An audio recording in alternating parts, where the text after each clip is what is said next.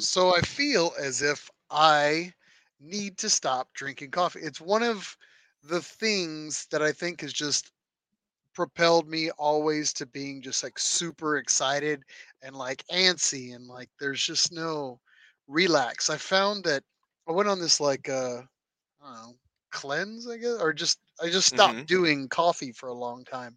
Really?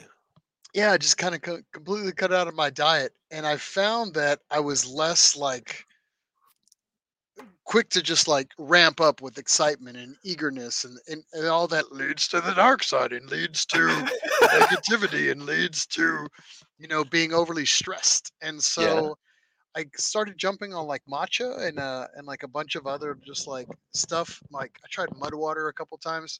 Mm-hmm. It's an actual brand. It's not actual muddy water, mm-hmm. but, um, and I just feel like I'm just like more chill. Today I had coffee and I noticed a huge difference because I haven't had it in so long. Uh, I've been, I mean, that was like ten o'clock and it's like ten hours later. I'm still like wired. So wow. I don't know. I think my brain's just, when you get a little bit of it, it's like, mm, well, yeah, give me more. And I'm just, it's funny. Yeah. It's funny you say that because, you know, I'll tell you this much. I don't drink coffee. I've never drank. You know me. You've given me cups. You, you don't like this. The taste of it.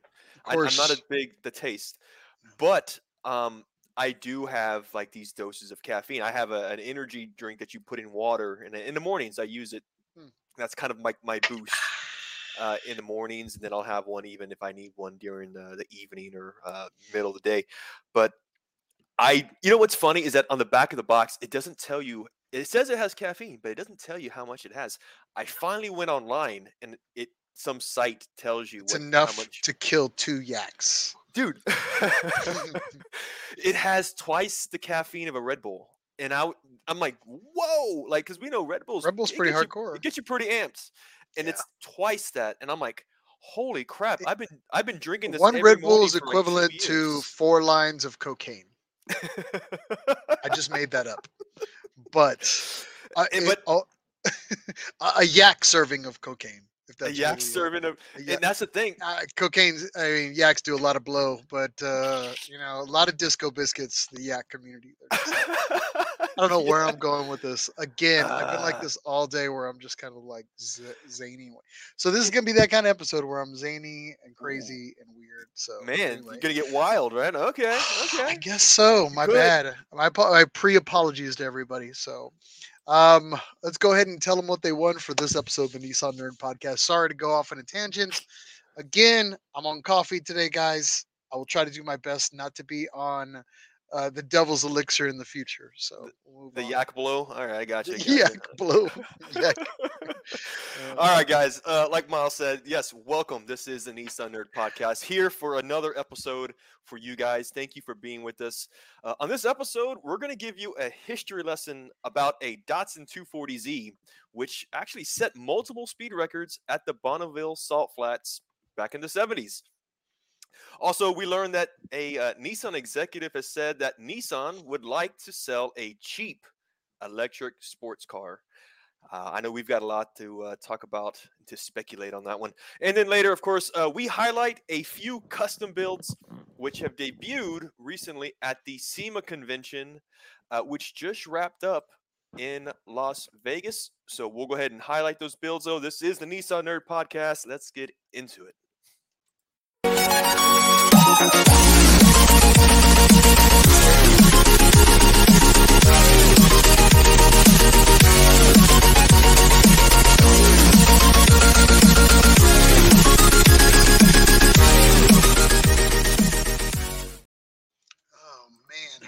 Another road event. It's been a hot minute since we've done a road thing, and our road trips are always so fun. And they I just, are. I feel like twenty twenty-three wasn't the best for road trips. I don't know. I feel like we we could have been better. Uh, so. Yeah, I mean we we definitely need one or two. You know, last year we did a real nice buy, one. You have to impulsively buy something that you don't need. Impulsive. Like, uh, yeah, you need. A, I need to get you to buy like a a Pulsar or something. If you know? dude. A Pulsar, if I can find a G T I R, if I had the money saved behind it, that or honestly, so uh, if you have the means, honestly though, um, Slick Top three hundred. If I ever can get my hands on a cheap Slick Top three hundred, don't even start. I know, I know. I put a few I, in front of you. Yeah. You you you turned them away, ladies. Not no, today, no. ladies. No. Oh, my God. Like like the Matrix. So one of these days we'll find you something cool. I need you need something weird in your life. You need something that you oh. can't get parts for anymore. That's what you I, need. I'm not sure if this one's gonna be hard to find though, but this sounds so crazy. Uh, you know, when we were talking about that lemon, uh, lemons uh, entry idea, yeah. for some reason a two a nineties era two hundred S X. It, That's it, what's it, on my it, list. It's it the only thing that I would make a space for in the garage. I'm, I'm saving that one spot for something weird. That's weird. Right? I just I mean, haven't found it yet. It, so. They're just so hard to find nowadays, and they go they're under the amazing. radar so mad, so badly. We'll talk more yeah. about it offline, but later. Yes, later. I need to find you something weird to destroy your night's sleep in parts hunting. So, yeah. Well, great. But look forward to it. Yeah. Welcome to everybody to, to another episode of the Nissan Nerd Podcast. Obviously, uh, my name is Miles. This is Mike, uh, my co-host, as we always are doing this here for you. Um, it's been a minute, man, since, uh, well, I, I lie. I saw you last weekend, and you made me work like a slave at your house. Two weekends in a row, actually. Two weekends man, in a row, you've it. worked me like a slave. Yeah, a Sorry. It's Sorry. Okay.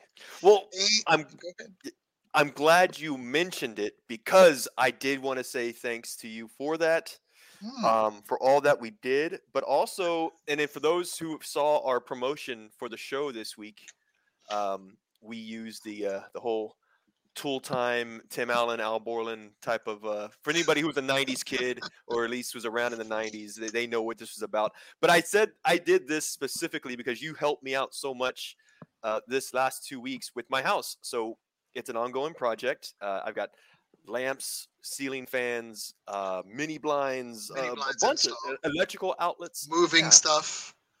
What else? A lot. Yeah. And honestly, man, you, you really—I really want to say thank you, man. You've you've pulled through so so much, uh, and you. I had, you to make actually... your, I had to make your living situation better for you, so you have no excuse not to work on your cars. So that is true. I mean, you really pushed me. And the thing is, though, it wasn't until late Saturday that I realized why you were also pushing me. Because what'd you say? You're like, "Hey, uh, I'm going to push you through this because I want you. I want to get in the garage. We're going to work on that three hundred." Yeah. And so, of course, you are helping me with that too. I have a pictures. I got some pictures of that. Um, for those so who follow gross. up, it's like it's just there. All it is. This is this was the top of the hill that we needed to get over to do this. This was us last time. We put a we scuffed, sanded this whole damn thing, and then we put it in a in a high build primer so we mm-hmm. could knock it all down. And that's kind of where it left. We we haven't knocked anything down. And then yeah. come Saturday, I'm like, all right. I did all this crazy stuff for you. We busted it out in record time. Let's get in the garage and let's work on this thing because we haven't touched it in months. So uh, we got yeah. at it. Yeah. So we just got in there and started knocking everything down, blowing everything out. And, oh, yeah. Um, yeah. This you know, we're, we started our day. Yeah. You know, we're scuffing an entire engine bay, like you said, that had this high build primer. It was very yeah. grainy to the touch. We had to smooth out most areas and then, of course, left a huge mess because it's all these pieces falling to the ground. Sanding's uh, never fun and never clean. So. Mm-hmm. We got into it. It literally got into the dark night. If you see the background, for those who see the pictures with us, you know, we're getting into late at night. I have these real nice lamps uh, underneath the carport. Three hours of prep. Yeah. Yeah. So.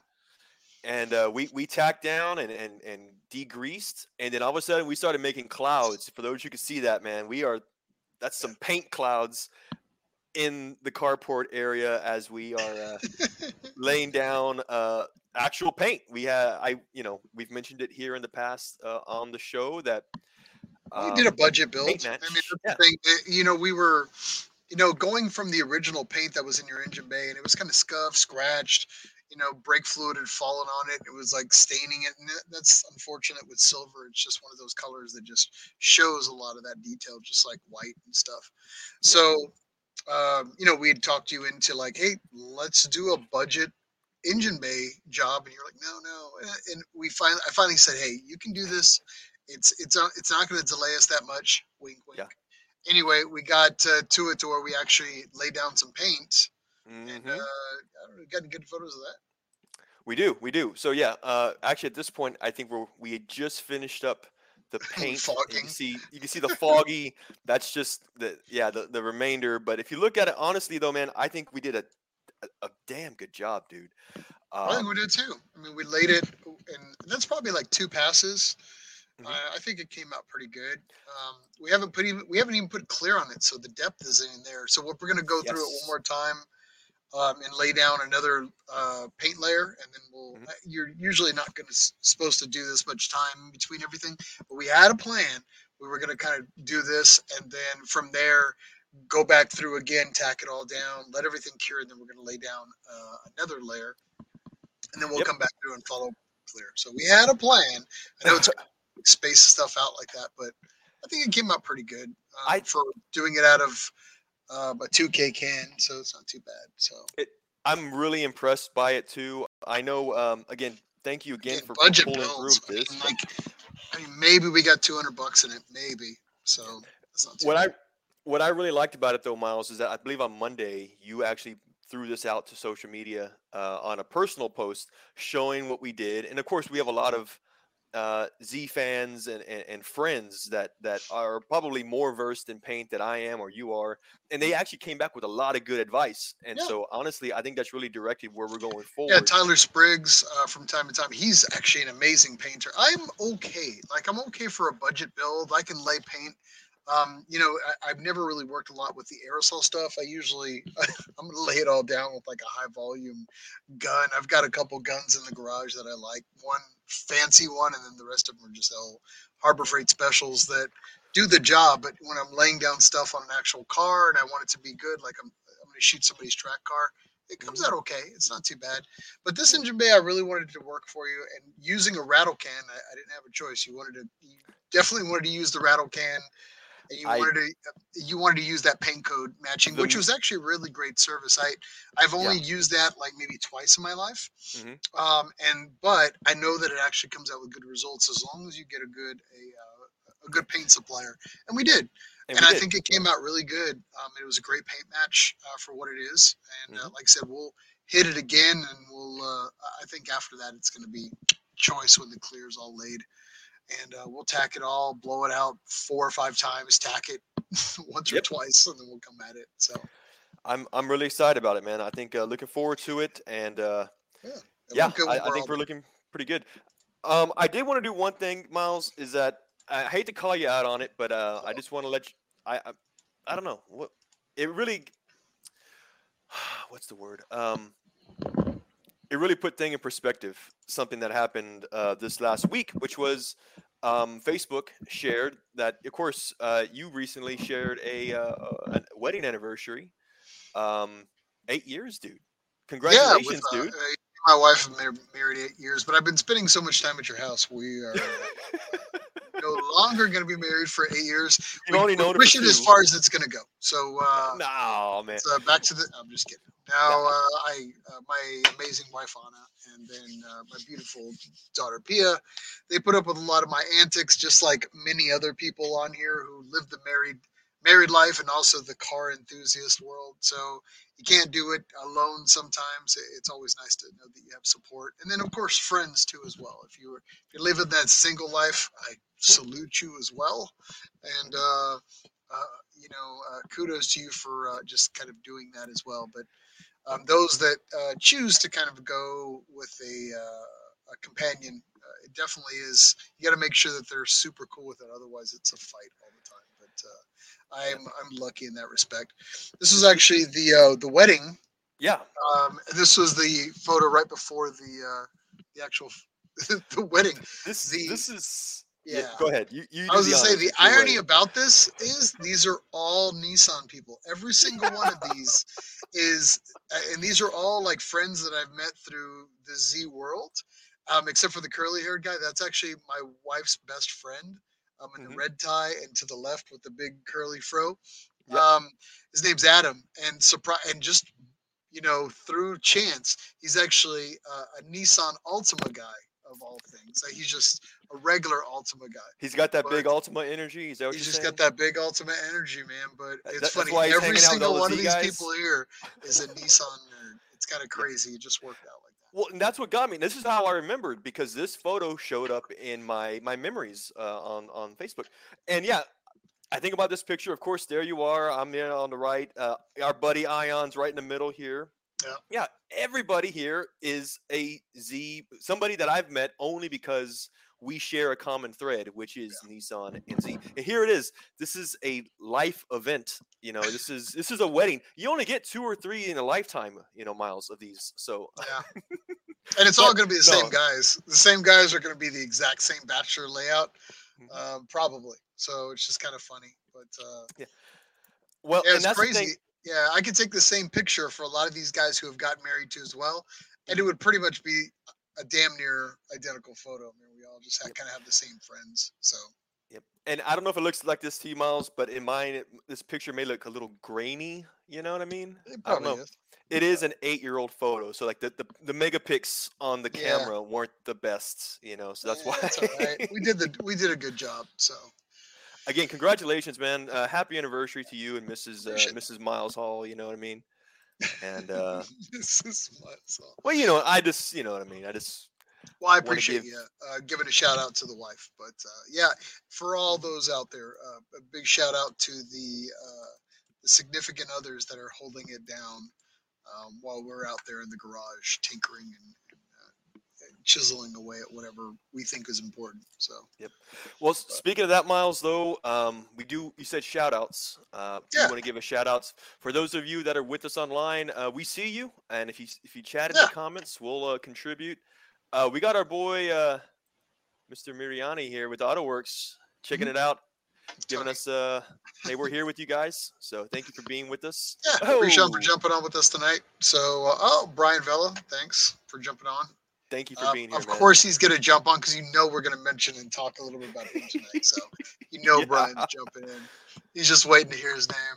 Of course, his massive accomplishment, which we'll talk about a little bit later here uh, in the show. So, yes. But uh, yeah, thanks again for everybody for being on with us here live. Um, again, anything you'd like to tell us, just please post it in the comment sections below. Uh, we see you, and of course, we'll share some of those comments throughout the show. Um, I do want to give, um, let's go ahead and just kind of go into our compi. Um, we're, we started chatting a little bit at the beginning of this and just kind of shooting the breeze, but let's yeah. get a little more caught up to stay on our timeline. But uh, let's go ahead and jump into compi. Um, let's give a salute to those in the Nissan family whom we wish good health, and to those we've lost, may we be reminded of them often. Our normal compi is throw them up. Guys, we see you. Yes. Join us if you've got it, guys. Kanpai. All right. Now, uh, Mike, you needed to add um, a few community notifications to the compi here. Um, some uh, some shout outs, right? I do. I do. So, uh, you know, something that we've been doing the last couple episodes is giving a shout out to our friends that are fans of the show and, and friends that we've met along the way. Um, this show is no exception. We're going to go ahead and share a, a shout out, a happy birthday to our friend in Japan. Of course, we were talking about Tetsu Takakamo. He is, uh, what would you say, Miles? An O G Nissan Z guy, um, owner uh, and operator of Ultimate Z Garage, uh, just north of Tokyo, Utsunomiya. Uh, yeah, Tokyo. I mean, Tetsu's Old Testament when it comes to Z's. Um, you know, it, it doesn't really get much better than him. Um, he, to me, he's kind of like the grandfather of the Z. Um, he's basically Mad Mike in Japan for us. You know? And now that Mister K's gone, he's really our link to everything in Japan when we need to, uh, when, you know, like Chris and, and everybody from the Z C C A are, are doing theirs. He's a really integral part. Plus, he is, again, he's old school. So he lived that life, and he's lived that Nissan life for, uh, you know, I'm not going to age him in any way. But uh, and, and he's held down a very successful Z shop, um, Ultimate Z Garage in Japan. Uh, you know, it doesn't get much better than Tetsu. Um, I amazing guy. I I, I love. Is he is he the one who came up with the whole no photo? Yeah, thing? yeah. That's I, it. It started with I think one of the Z Crazies tours, um, and it was in full effect by the time you and I uh, started making our way uh, to Japan to visit him. Uh, belong on the Z Crazies tour. We were lucky enough to be invited on, on individual trips. Mm-hmm. But um, yeah, and Tetsu is very integral in actually getting um, some of the Japanese uh, cars, and of course the Japanese dignitaries to come over um, just about every year or every other year uh, when they can. So um, yeah, I, I remember one year, and it was crazy. Um, I think it was like Long Beach Z Convention. He actually, we actually had an opportunity to bring over a bunch of Z cars from Japan and bring them over on a boat, shipped, and then we we had them as as part of the uh, the Z Convention. And so it was like in, insane that, that that they brought over their cars.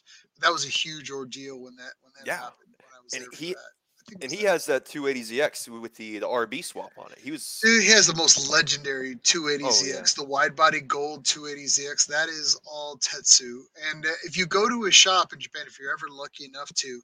Um, you just walk around there, and it's just tons of historical data. I mean, you can you can also, I mean, it's a shop, so you can kind of say, "Hey, Tetsu, I need a, some right hand draw. I need some uh, S thirty J D M mirrors. You got any?" He goes, "Yeah, there's like twenty right there. Just grab." And I'm like, I mean, it's insane. Like, I don't know. It's just he he blows me away. And then of course his knowledge. He's been modifying like S thirty chassis and installing like S thirteen subframes, and which nobody was doing back then, you know, or R thirty-two subframes into S thirties. I mean, he's just, the man's a legend.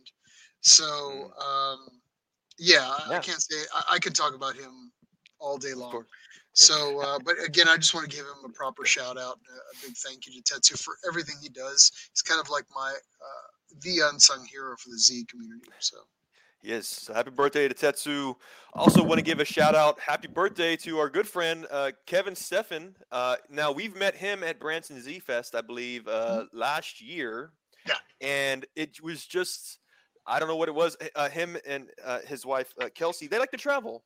And I think at one point last year, they wanted to come to uh, San Antonio. They called us up, and we had a night on the town, man. It was a great time. This is a photo here. Uh, we are in front of the Alamo. I, I can't believe that the sunlight kind of blocked that out, but uh, we had a great time. And just this week, I think two days ago was his birthday. So just as a friend, wanted to say uh, happy birthday to uh, Kevin uh, Steffen. And uh, we look forward to seeing him again uh, at another uh, Branson Z Fest as well. But uh, good people. Yeah. Sorry. So that's that's our shout out there for uh, for our kanpai, of course, guys. Um, Let's look at the chats real quick, though. We did have a few. Um...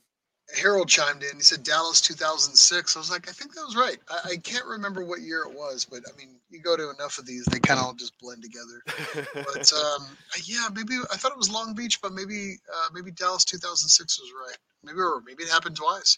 So, but uh, Edgar's in his garage tonight. Um working on his Z and listening to the podcast. Thanks for being on with us. That's the way it needs to be done. He's getting ready for the next big event. So yeah, good job. Yep. Yep. All good, man. All good. Um, so if you want, Miles, I'll get on to the next one here. Uh, so guys, uh, this part of the show is typically where we do Nissan news. Mm-hmm. And, um, this is where Miles and I, we each scour the internet for some of the latest Nissan articles or articles of interest uh, related to Nissan, Datsun, Infiniti. And they come from both either the Nissan uh, official newsroom or from uh, media outlets at large. Um, I'll got the first one, Miles, if you want. That's cool with you. I'll, yeah, go ahead. I'll kick it off. Yeah, yeah, yeah. So uh, I'll share my screen on this one, guys, uh, of course, as we always do. So what I wanted to share uh, this this uh, this episode is more of a history lesson, and honestly, it was news to me. I I, I really didn't think of it uh, or, or know of it before. So if it was news to me, hey, I wanted to share it with you guys. But um, what they're talking about here, this this article came from Classic Motorsports dot com. They're talking about a two forty Z Datsun two forty Z record holder. Uh, at the Bonneville Salt Flats in Utah. This was, these records were set uh, in the seventies, uh, uh, at least at that time, uh, record holder. But what makes this story unique and, and, and great to me was that, you know, when you think of Datsun and, and Z-Car, uh, you know, especially in the seventies, they had just come out. And, I mean, I think at that time, Datsuns were widely known as just being an affordable car. When you think of the five tens and the Roadsters, economical, because this is also probably you're getting into the gas crisis era. You know, it's not very. I don't think it was very common to to to uh, uh, to think of uh, speed record holder when you thought of Datsun at that time, and, and much less, you know, in a straight line. Now, even today, when I think of Datsun, or if I asked maybe most people with Datsun, they might say, um, you know, a canyon cruiser. You go out some curvy roads to have a good time in a nice classic car. So what I liked about it so much was that we're talking about Bonneville Salt Flat record holder Datsun Z cars. Mm-hmm.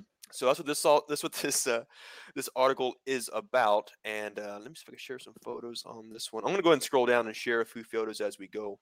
But um, just to give you guys a little bit of a history lesson, though, um, this two forty Z uh, was a chassis that was used and tweaked by multiple uh, and tweaked with multiple iterations between nineteen seventy-two and nineteen seventy-six, uh, and and raced uh, and setting records again at the Bonneville Salt Flats uh, in Utah.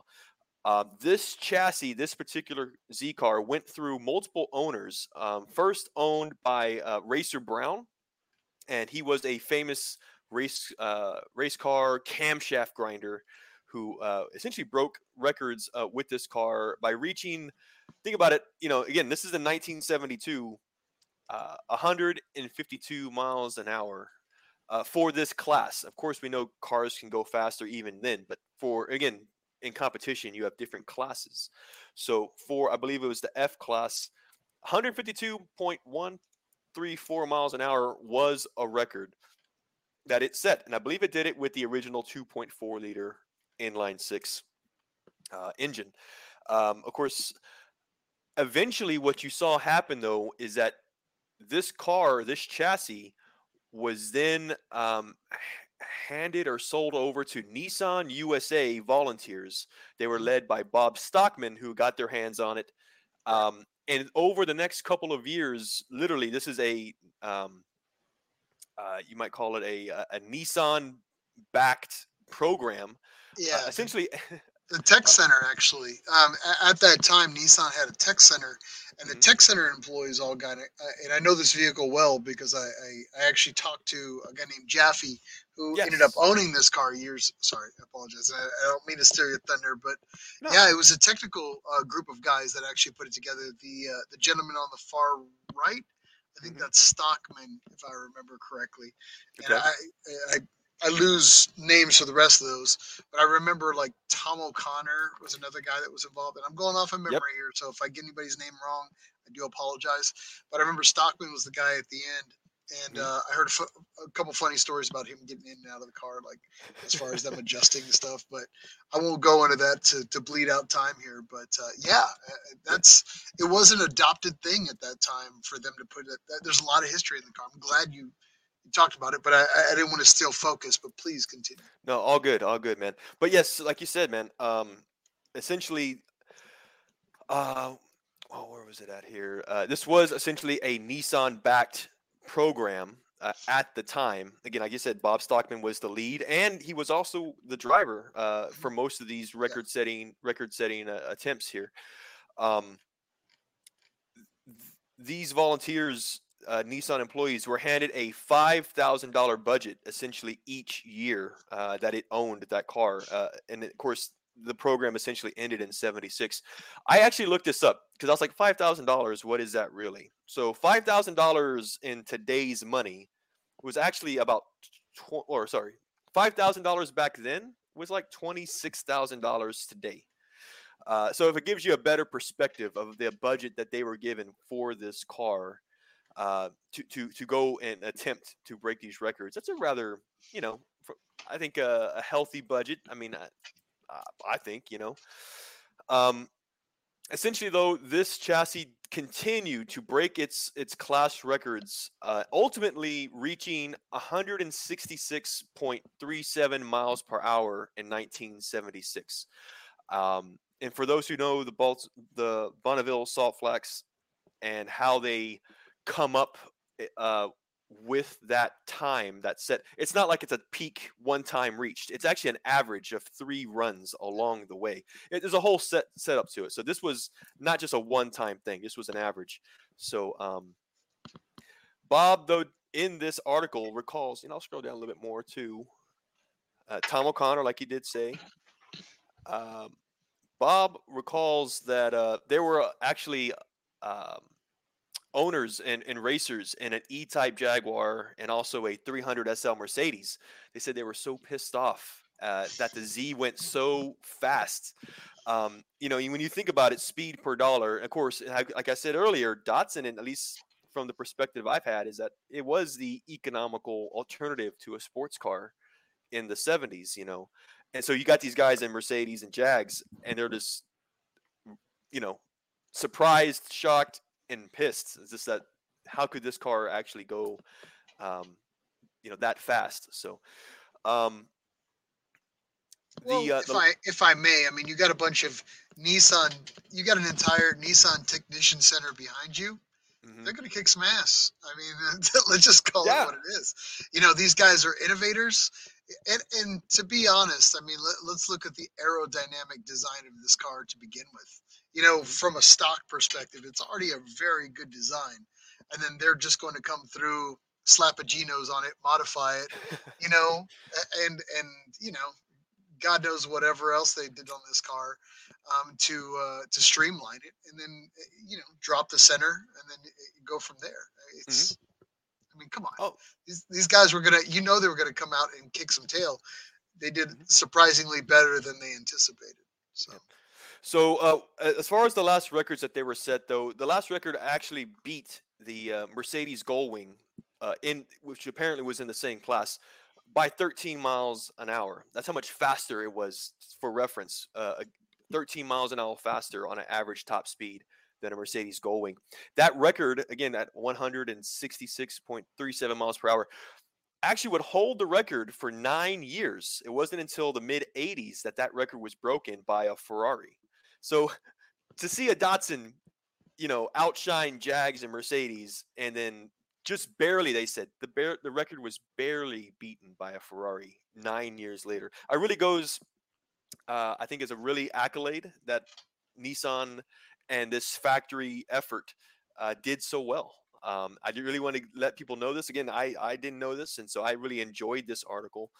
Um, and now, that's the first half of the story. So what's happening now is that, um, you know, after nineteen seventy-six, Nissan never returned to the Salt Flats in any in any fashion uh, as a full-on factory effort.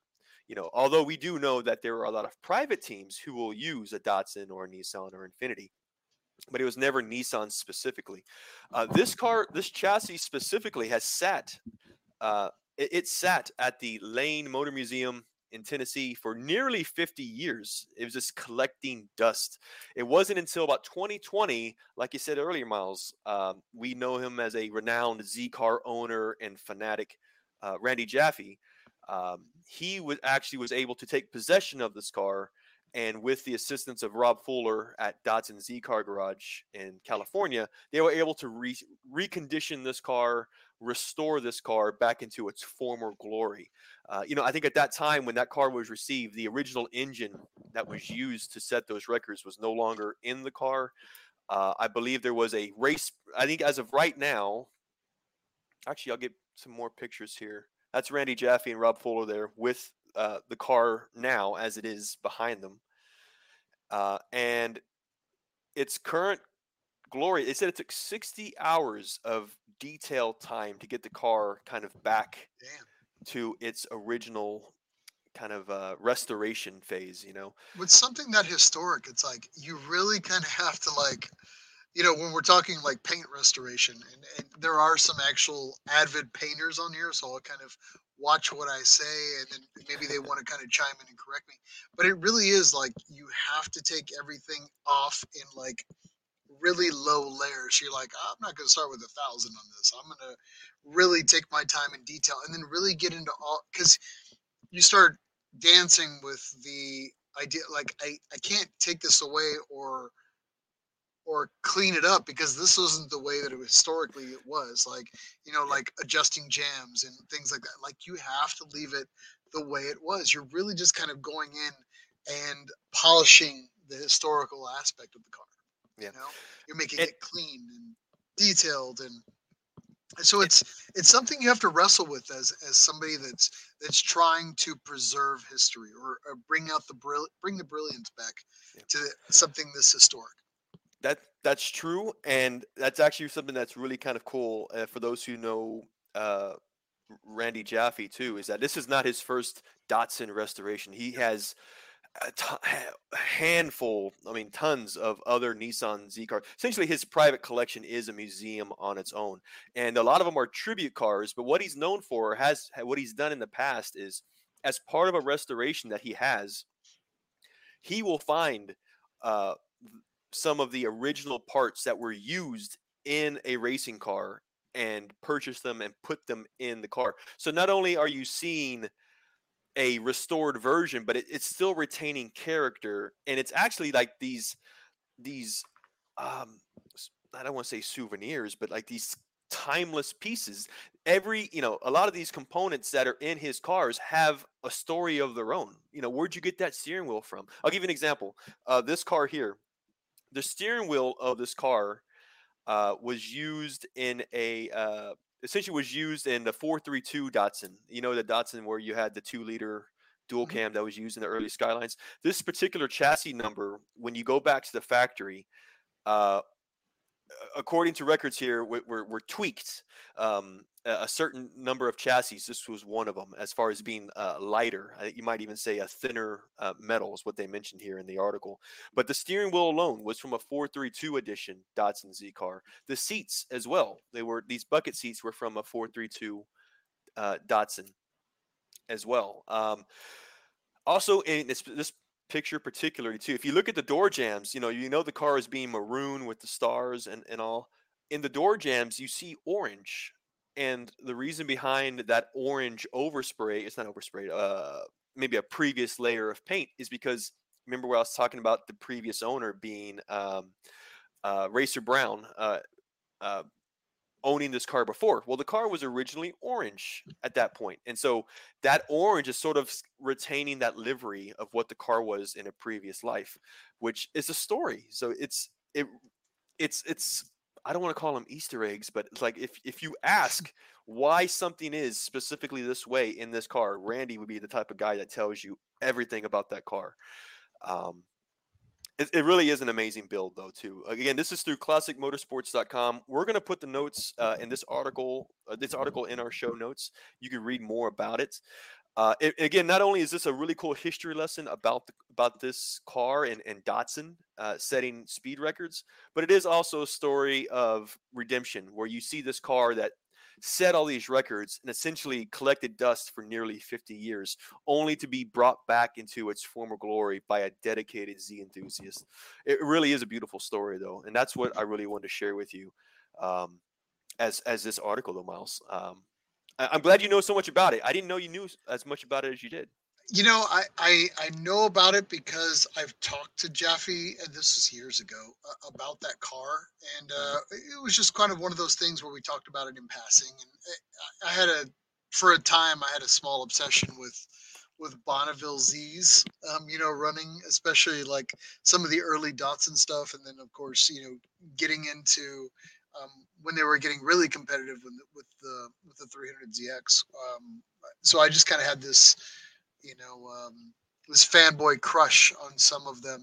And uh, there's just a cool factor that goes along with that, you know? And so I, I knew that he was one of the owners. So I had an opportunity to kind of chat with him. Uh, it's been some time.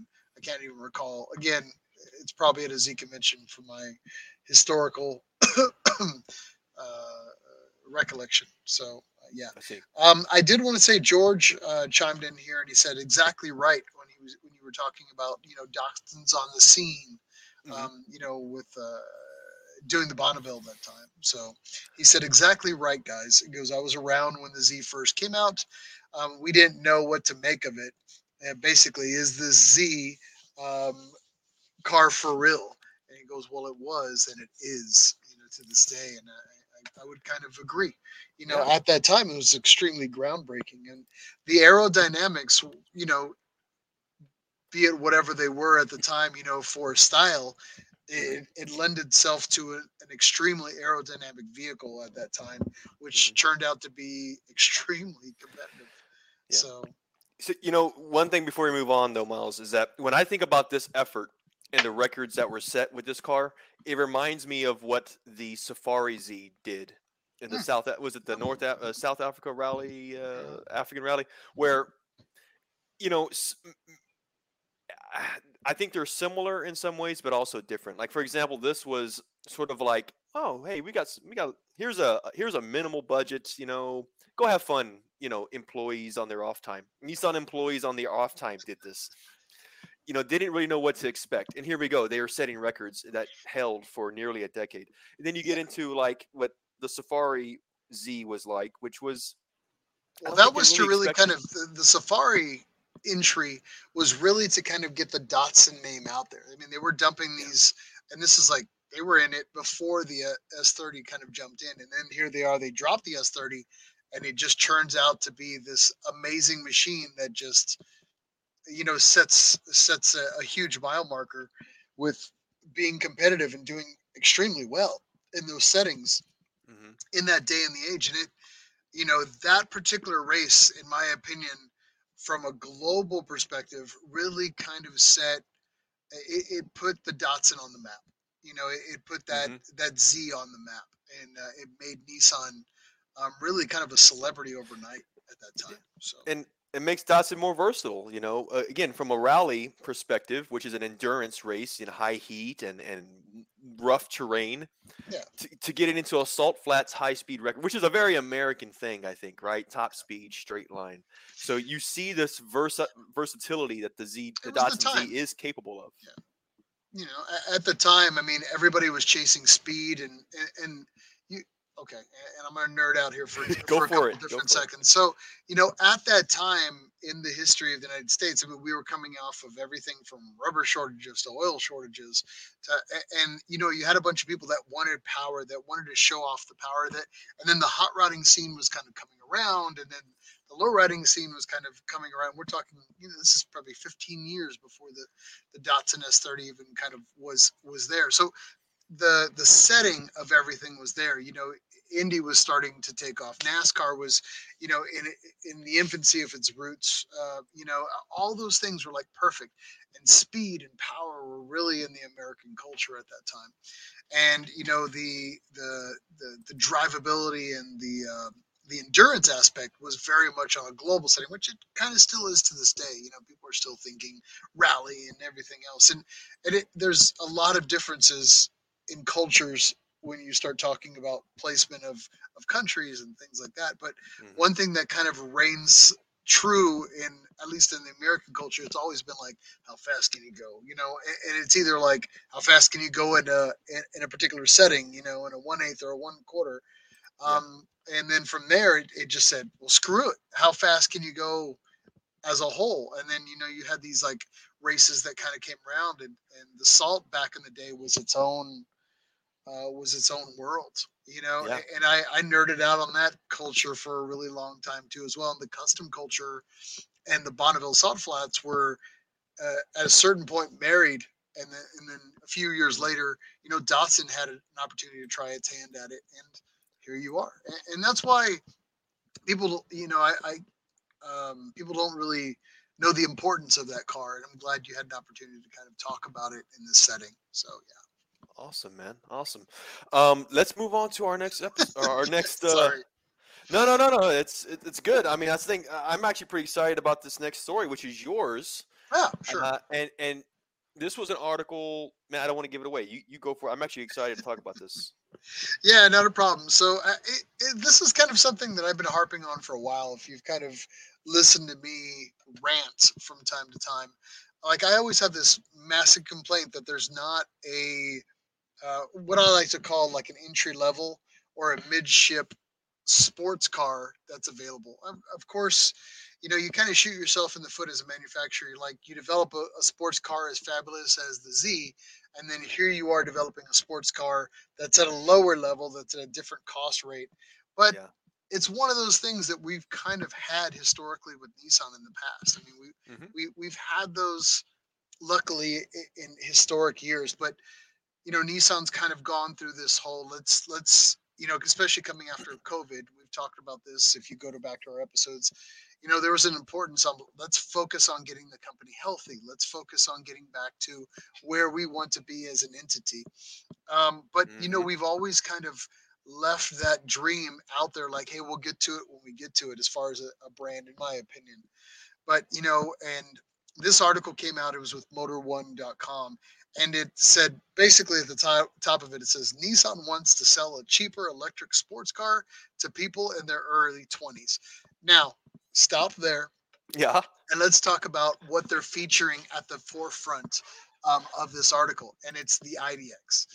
For those that don't know, the I D X is a massive romance piece for me and Mike. Um, so much that we've reached out to uh, Malcolm Beasley, who was the designer of this car, and I talked to him probably on a weekly level. And, and it's funny, if you ever if you follow his page through like Facebook, and he's very much on Facebook, a very nice guy, he will openly still talk about it about once a month or every two months. Like, God damn, I wish we would have made that car. And you know, it's funny that the that. the title that goes along with this car is always the greatest car never that was made. never made. Greatest Nissan never made. And and there's probably a lot of truth to it. I mean, it, for whatever reason, it was it, the path wasn't followed, which I think was a huge mistake. But, you know, again, I'm not sitting in a boardroom. I'm not, I have no idea what's happening within the culture or financially with the company at the time. So they had to make a decision. And unfortunately, they did not make the I D X to, um uh, today. I mean, we, we had production, we had models that were there to kind of tease the public, but unfortunately the, these vehicles never went into production, which is a huge sadness to us, because I absolutely love this. I haven't, it's it's rare that I'm like, here's my wallet kind of scenario, and this yes. is one of those cars that I was just like, here's my wallet, I gotta have one of these. And unfortunately it just didn't work out. But mm-hmm. going back to the article, it talked about, again, Nissan wants to sell a cheap uh, or sell a, I'm going to say, uh, I hate the word cheap. I want to say a mid-level cost-effective sports car to the people that are, they're going after the people in their twenties, which makes sense. Mm-hmm. So when you read through the article, it, it talks about the I D X, and you know, that's almost ten years ago um, mm-hmm. when it, when it had mentioned it. But there's a glimmer of hope, as it kind of mentioned in this article, and I'll read it verbatim. It said, uh, that said, there's a glimmer of hope.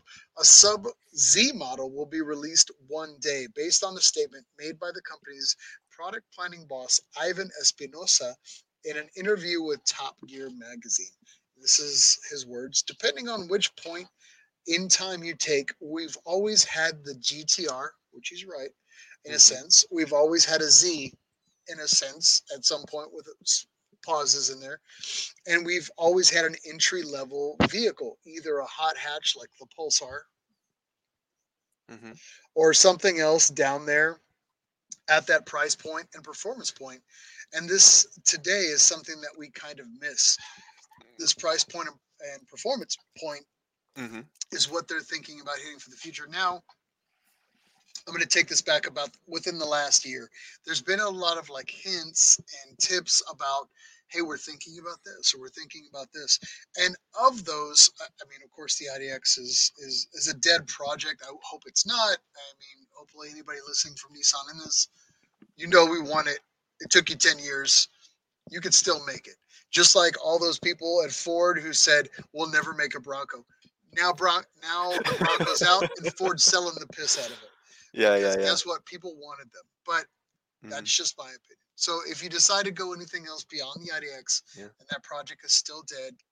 So they're talking about, it would seem Nissan wants an electric rival for the likes of the Toyota G R eighty-six, which they're selling like hotcakes from what I understand, the Subaru mm-hmm. B R Z, and of course the Mazda M X five Miata. So those are the current competitors in the ring for Nissan yeah. to contend with. However, yeah. it's easier said than done, since launching an entry-level sports car would mean it would have to cost less than the cheapest Z available in the United yes. States, which is basically a forty-three thousand dollars, let's call it a forty thousand dollars mark by the time this is relevant within the next three months, right? Mm-hmm. So you're talking about a thirty thousand dollars vehicle at this time. Yep. So what does that mean? And and E V, by the way. It's got to be electric. E V, it's got to have the performance and, and be that. So Nissan would basically be selling it at a price point that they may not make a lot of money from it.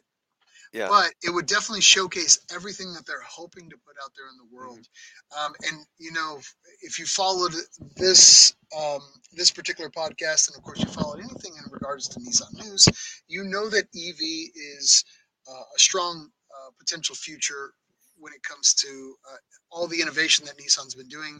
You can see it all through Formula E. You can see everything that's happening with Pole to Pole, Araya.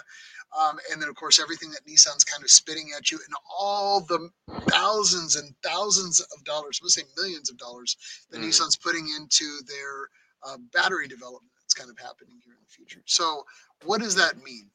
We, it means that we could potentially have something that's sporty in that price range, it, you know, the gist of this all.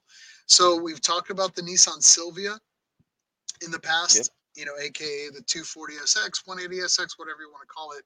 Mm-hmm. But uh, we've seen some prototype designs that were just kind of thrown out there in the ring. So yep. what, you know, what would you think that would be, that would be palatable, that people would actually buy in that price range? You're asking me. Um, well, you're asking the wrong guy because I am a cheap bastard. But well, this I'm, is this is this is designed for you. It's yes, designed yes. for well, the the cheap bastard, if you will, yeah. that still wants performance. Yeah. You know, I'm I, talking I, to you. Yeah. Okay, that's fine. So I, I I see what I want, but I see what I see more so is the challenge. It is a challenge. So they want. So you're right. So you want a a, a cheap, affordable E V sports car. Yeah. Uh, I want a Model three Tesla killer. That's what I want. Model three uh, Tesla what? Model three Tesla is the baseline Tesla, and I want okay. something that will kick a Model three Tesla's butt. Okay, okay.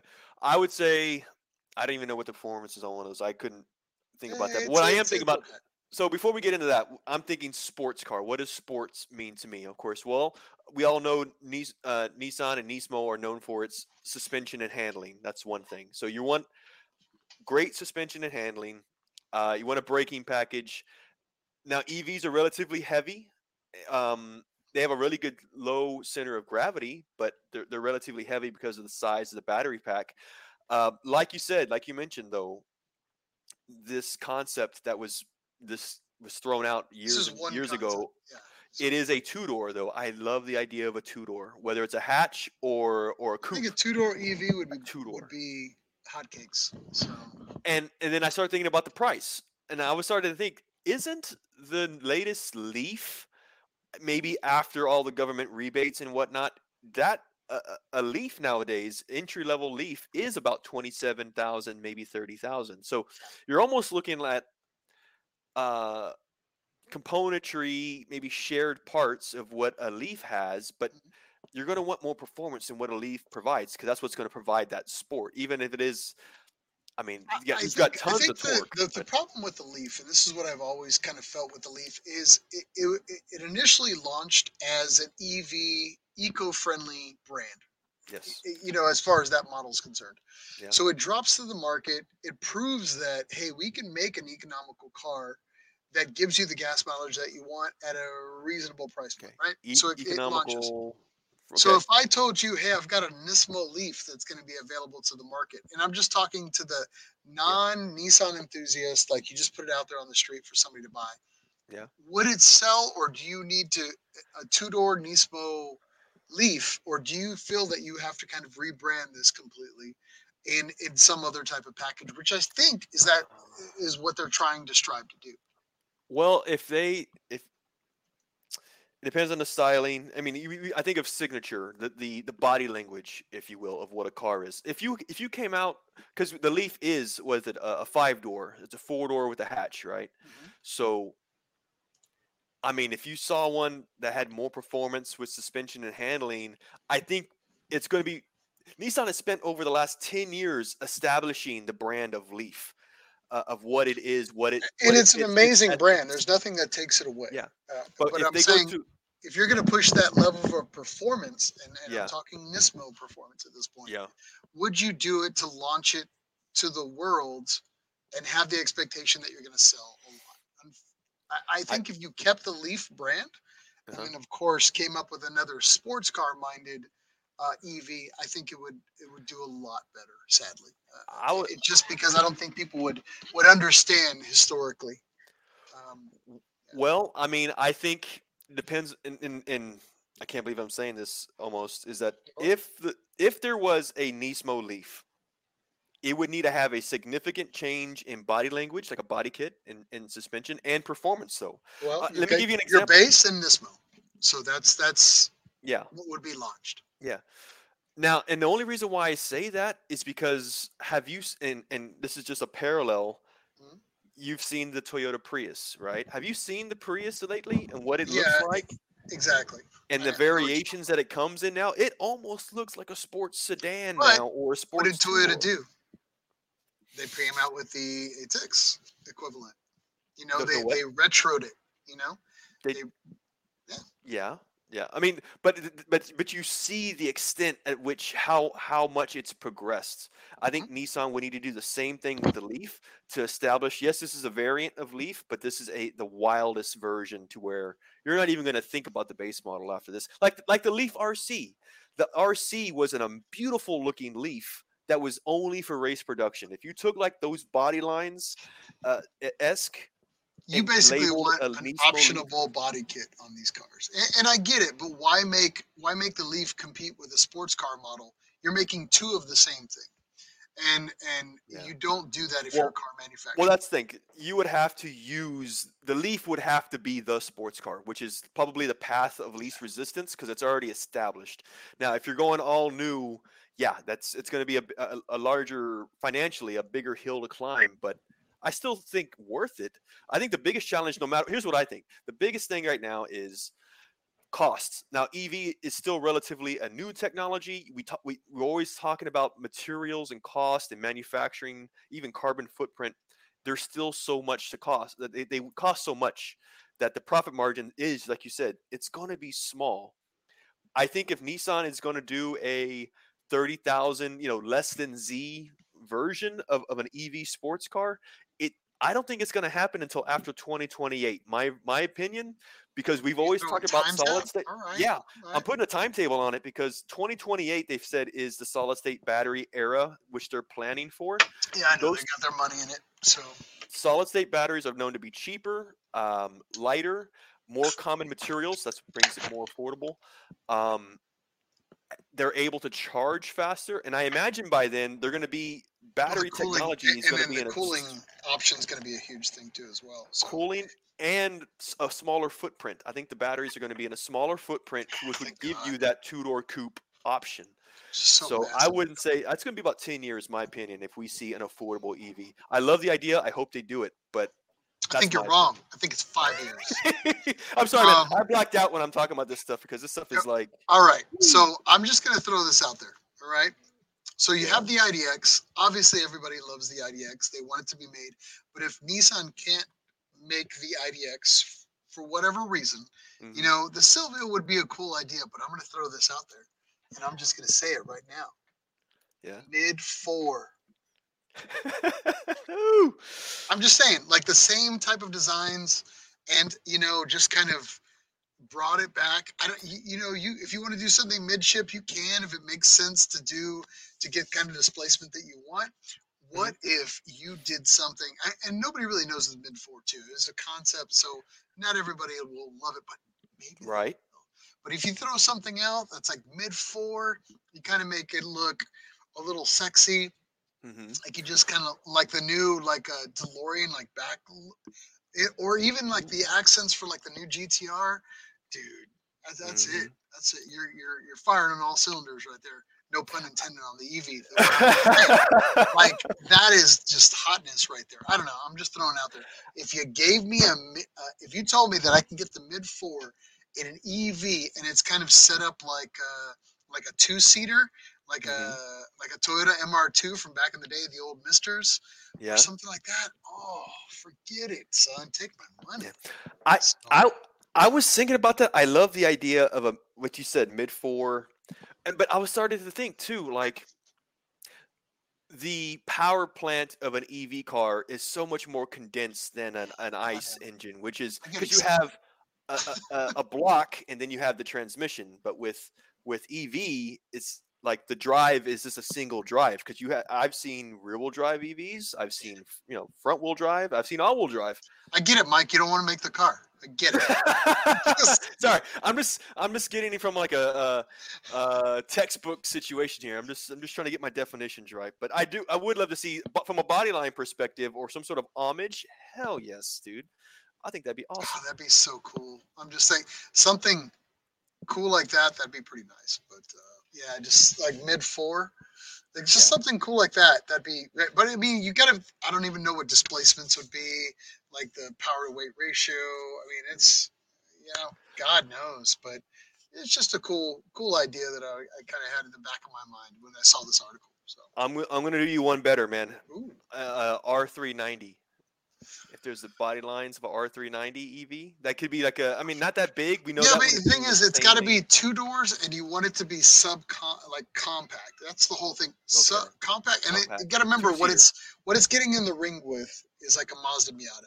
To me, I'm thinking Mazda Miata. Okay. Like you know, just something like that. I see. I see. So yeah, smaller chassis. That. Okay. Um, Bob, Bob Sobey jumping in and goes something less flammable. Something what? Less flammable. Because all the problems that are happening with That's the another story, too, with batteries and uh, how to take care of a yeah. fire, those things. Edgar That's Furman chimed in five ten form. And, and I feel really bad for the five ten guys because I feel like they just, like, that's it. The five ten came out. The greatness was what it was. And then yeah. that was it. Those guys never had anything else to, like, to to to ban around, you know, to to fight, to camp around with a fire, you know, that was it. And I, when the I D X comes up, I was like, oh, everybody's gonna be buying these five tens. They're already buying them, but it's just gonna launch that car to another yeah. level of unattainability. It was already unattainable to begin with. There you go. But, and like you mentioned, what if they just went E V I D X? Like just say, hey, to me that bo- that that body styling, you don't need a tweak. It's been ten years, but you still don't need a tweak. It's that still it, it it was ahead of its time at it that was. time. And you launch it today, it would still kick ass on the streets. Like it still would look better than anything else that's out there. In there its current setting. I mean, I don't know. Where's my wallet? Let me just drop it on yeah, the table. Just take yeah. my wallet. Like, just take it. That's it. Fine. But, um, yeah. So, but yeah, he's right. Uh, so that, that, again, that's everything I had on that article. So, yeah. Um, awesome, man. Now, uh, you had one more thing. Speaking of, like, just drama and fights, um, there was yeah. a recent article that came out about the Nissan dot com website. I know it's been, we've talked about it once or twice. Um, in here too as well, because it's just a really good drama story. But uh, uh, there's been a newest update on it, and I'll let you tell the story. It's crazy. Uh, so I'll start. Uh, for those of you that go to Nissan's website, what is it nowadays? What is it? Nissan U S A dot com. It's not Nissan dot com. It's Nissan. Why is that? Why didn't Nissan dot com become the thing? Well, there's a huge story known about it. So consider this another little story that you can throw at, I don't know, Nissan mixers, you know, Nissan nerd mixers where you hang out with people. I don't know. If you want people to, if you want to see people leave you, share, share this story with them. But uh, this story uh, lasts has, is, is essentially th- almost thirty years in the making, but uh, there actually is a long saga as to why Nissan dot com is not used primarily, essentially, and why Nissan doesn't own it. Um, so want to share this with you guys and where it currently stands. Now, um, this comes from The Drive. This lawsuit, which has recently been released, claims that Nissan dot com has been stolen after years of legal drama. Again, just to get started, though, uh, this whole story begins with a man. His name was Uzi Nissan. He was uh, essentially a serial entrepreneur in the nineties. And um, in nineteen ninety-four, I mean, this is, I mean, I want to say even so early in the birth of the internet, he reserved the domain Nissan dot com and Nissan dot net. They were both in his possession. Um, he actually used them for, at that time, a uh, computer business that he had. I think he was selling computers, something like that. Now you start getting into nineteen ninety-nine. This is the dot-com bubble that we started to see internet is becoming more commercialized. Nissan at that point wanted Nissan dot com. So they actually took Mister Uzi Nissan to court, and they said, hey, this is uh, our, we we believe we we should own Nissan dot com. And this person is domain squatting. He's saying he's just sitting on this site because he wants the money to, to sell it. Uh, and also, they're talking about trademark dilution, like harming the name of Nissan by owning this domain, um, of Nissan dot com. Uh, actually, Mister Uzi Nissan, after oh, nearly a decade of court battles, won. We won the battle. He actually was able to keep Nissan dot com and Nissan dot net. That's why, to this day, Nissan U S A are, is the site that we use to look at uh, to look at the the current offerings from the Nissan catalog. Um, so that's where that story has been ever since, let's say, the last fifteen years. Uh, what's happening now is that, uh, unfortunately, Mister Mister Nissan has passed away. He passed away in twenty twenty. Uh, of which the, the rights and the ownership of Nissan dot com and Nissan dot net has gone to his estate, his family. Uh, so what the family has been doing most recently, essentially they discovered that through the uh, domain hosting site like GoDaddy, it's not GoDaddy, but it's another one, uh, that site, um, they, for some reason, Nissan dot com is not in his portfolio anymore. So he doesn't have ownership to Nissan dot com. And we're trying to understand what's going on. Apparently, what the family is now saying in this lawsuit is that um, they claim that Mister Nissan's accounts on the hosting site has been hacked uh, by an unknown thief. And then the domain was then transferred to uh, whoever owns it now, which is, at least as of this point, unknown, without authorization of the family. Uh, I'll give you an example. When you change your password on, on any site that you go onto, mm-hmm. usually you get a little email notification that says your password has been changed. If this is a fraud, please click here, right? You'll get an email notification. Essentially, they're saying that this website did none of that. There was no vetting process for the transfer of Nissan dot com. Uh, so this family essentially lost the domain unknowingly and without their permission. That's what this lawsuit is about.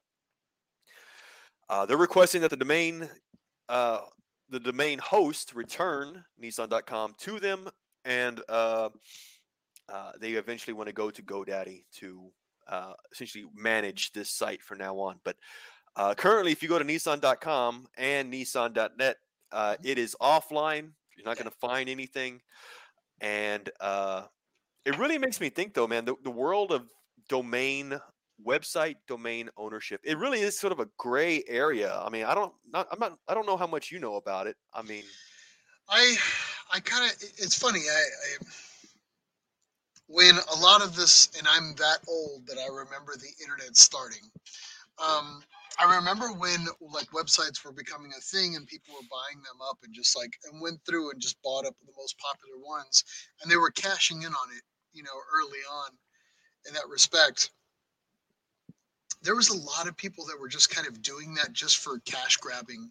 And, you know, they may I remember that. Yeah. And they may say it's like a, you know, a moral particular issue or whatever they want to say. They were just holding out for the eventual payday for these companies to kind of just buy it up, as it were, mm. you know, but they bought these things for, you know, pennies on the dollar, and then they're going to be selling them for some big cash grab eventually one day. I, um, I never liked that. I, I honestly thought it was just like, well, you know, part of me is like, okay, well, you know, get your payday. But at the same time, it's like if a business is trying to run its business and it makes legitimate sense, they should be able to buy it at a particular cap. You know what I mean? Like they say, hey, domains can never be worth more than, say, five thousand dollars, you know, just, mm. but it's like, I remember them selling for like ungodly amounts of money um, when it yeah. kind of came out. And it just, I don't know, it, it, it seems just petty and a cash grab. And yeah, there's companies with deep pockets, but, and I'm not trying to say I'm, I'm a friend of any of these companies or, but I always just thought it was just, it's just a dirty way to kind of make money, as it were. I mean, just cash it out. But there should be a cap on those, but there's no, like anything else on the internet, there's no regulation for any of that kind of stuff. So that's just my particular opinion. Again, well, personal opinions are not any view of uh, Nissan. but um, but again, uh, that's just my particular view. I always felt like it's just like, come on. And the guys are, they obviously own the business. It makes more sense for them to do it, unless there's something where you both own the name, and then maybe you have to figure something else out in a court of law, and that makes more sense. Like, hey, we'll yeah. come to an agreement, but that all happens in, in a, in a mm-hmm. judicial setting. But I don't know. I just, uh, I never liked it. And I remember when we did this article, it, it just never sat right with me. It's like, it's Nissan. Okay. They've had the name since, you know, forever.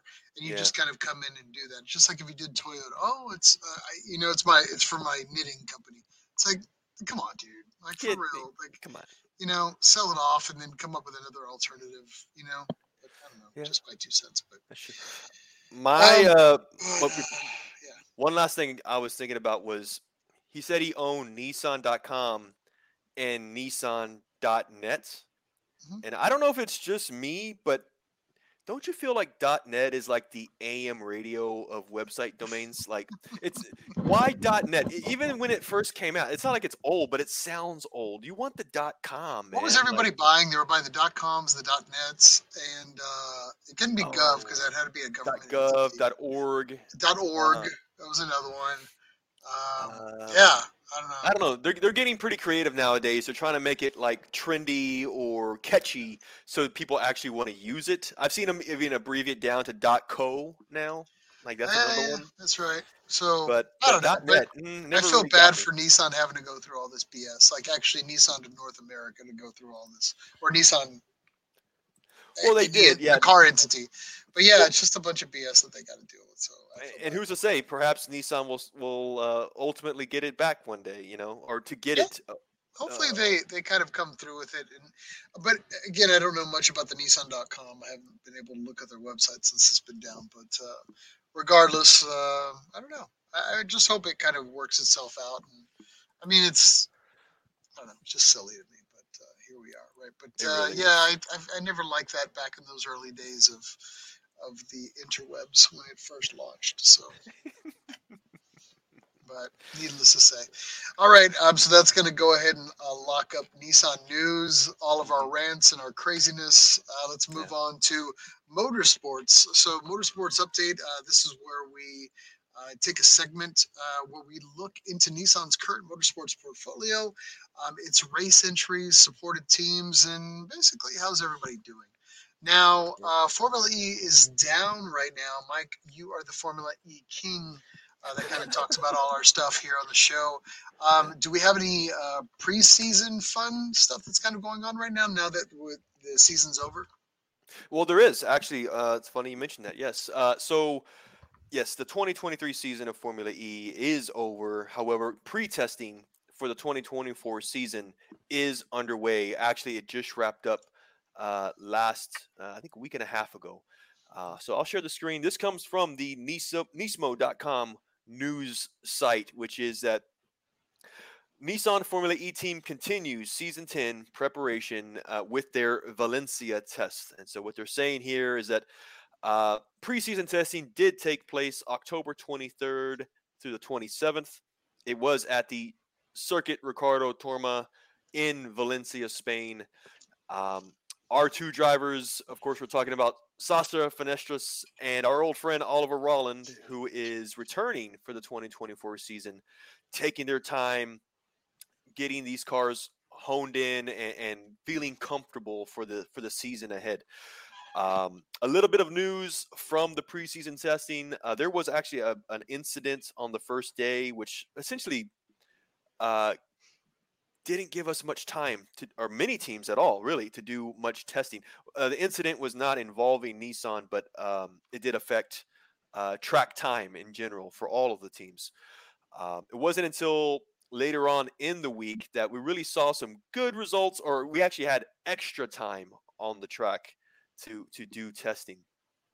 Uh, what we did see, though, uh, as some of the some of the highlights from the week of testing is that uh, Oliver Rolland actually was able to consent uh, to set uh, pretty consistently uh, top ten uh, lap times. Uh, his his best lap was some of the one of the top ten pretty consistently throughout the week. So that was really was a good sign for for our team.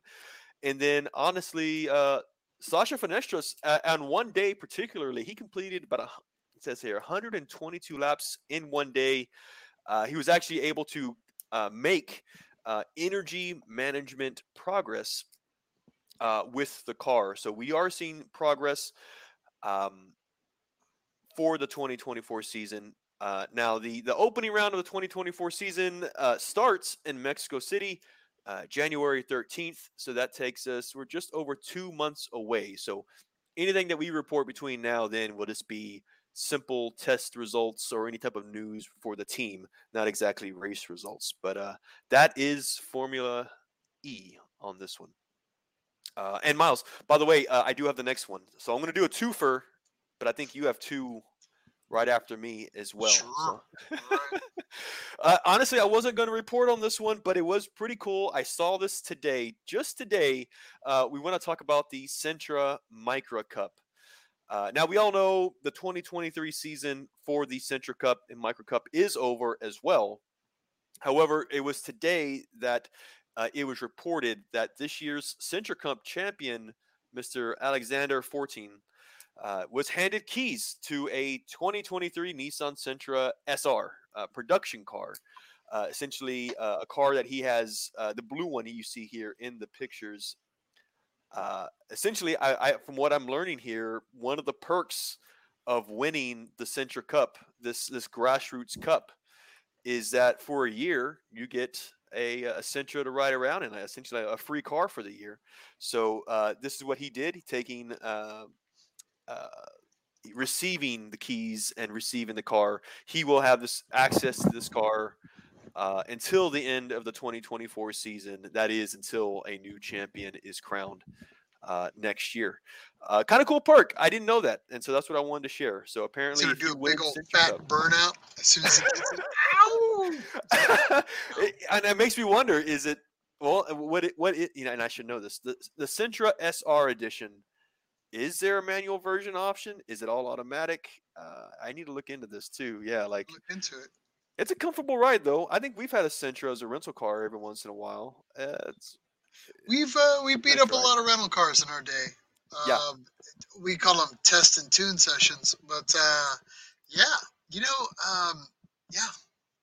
I, I feel like we've beaten up all the midship rentals that we can get our hands on from Nissan. But, um, you know, we've always done that, where we've kind of, like, had a good time with them. And I, I wouldn't mind getting my hands on a Sentra. Actually, maybe I'm gonna hunt for that for the next, for the next uh, fun boys week out. Maybe we'll see if I get our hands on a Nissan, and then we'll uh, Sentra and we'll toss each other the, the keys. So me, you, and I on it. We'll see if we can uh, have some fun with it, take it over through the twisties, and really just enjoy it for what it is. So we'll see. So sure, sure, man. Now you have the next. Um, the next two, I think, Miles. You, uh, yeah. Super so G T. Super G T uh, just kind of ran out this last round, and it's now officially over. So I can actually talk to you about some of the uh, uh, some of the things that happened with it. Um, so it's actually uh, pretty good for us. You know, I, I thought we were going to do uh, a little bit better, but I mean, considering how competitive of a year it was, um, Nissan didn't do too bad. Actually thought we did uh, pretty darn well when everything was said and done. Yeah. Now the um, uh, let me just kind of talk about the last round. So starting with the three hundred class, um, you know, qualifying day, uh, the G T Rs just weren't doing great. I don't know what was going on, but we had horrible placement when it came to the three hundred series. Mm. fourteenth place, Gainer Tanax oh, G T R. Uh, eighteenth place, the Pono's Gainer G T R. And then twenty-fourth place, the Realized Nissan Mechanics Challenge, which is the favorite.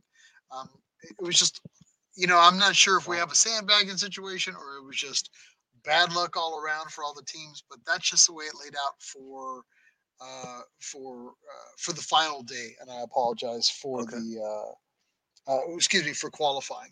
Now, well, when it actually came to the actual race on Sunday, Um, a little bit better. Sixth place, the uh, the the Realized Nissan Mechanic Challenge G T R. Um, that's not a bad placement. They finished in the points. thirteenth, Gainer Tanax, and sixteenth, the Ponos uh, Gainer Tanax. Unfortunately, that ended up with the, the final round for the three hundred series.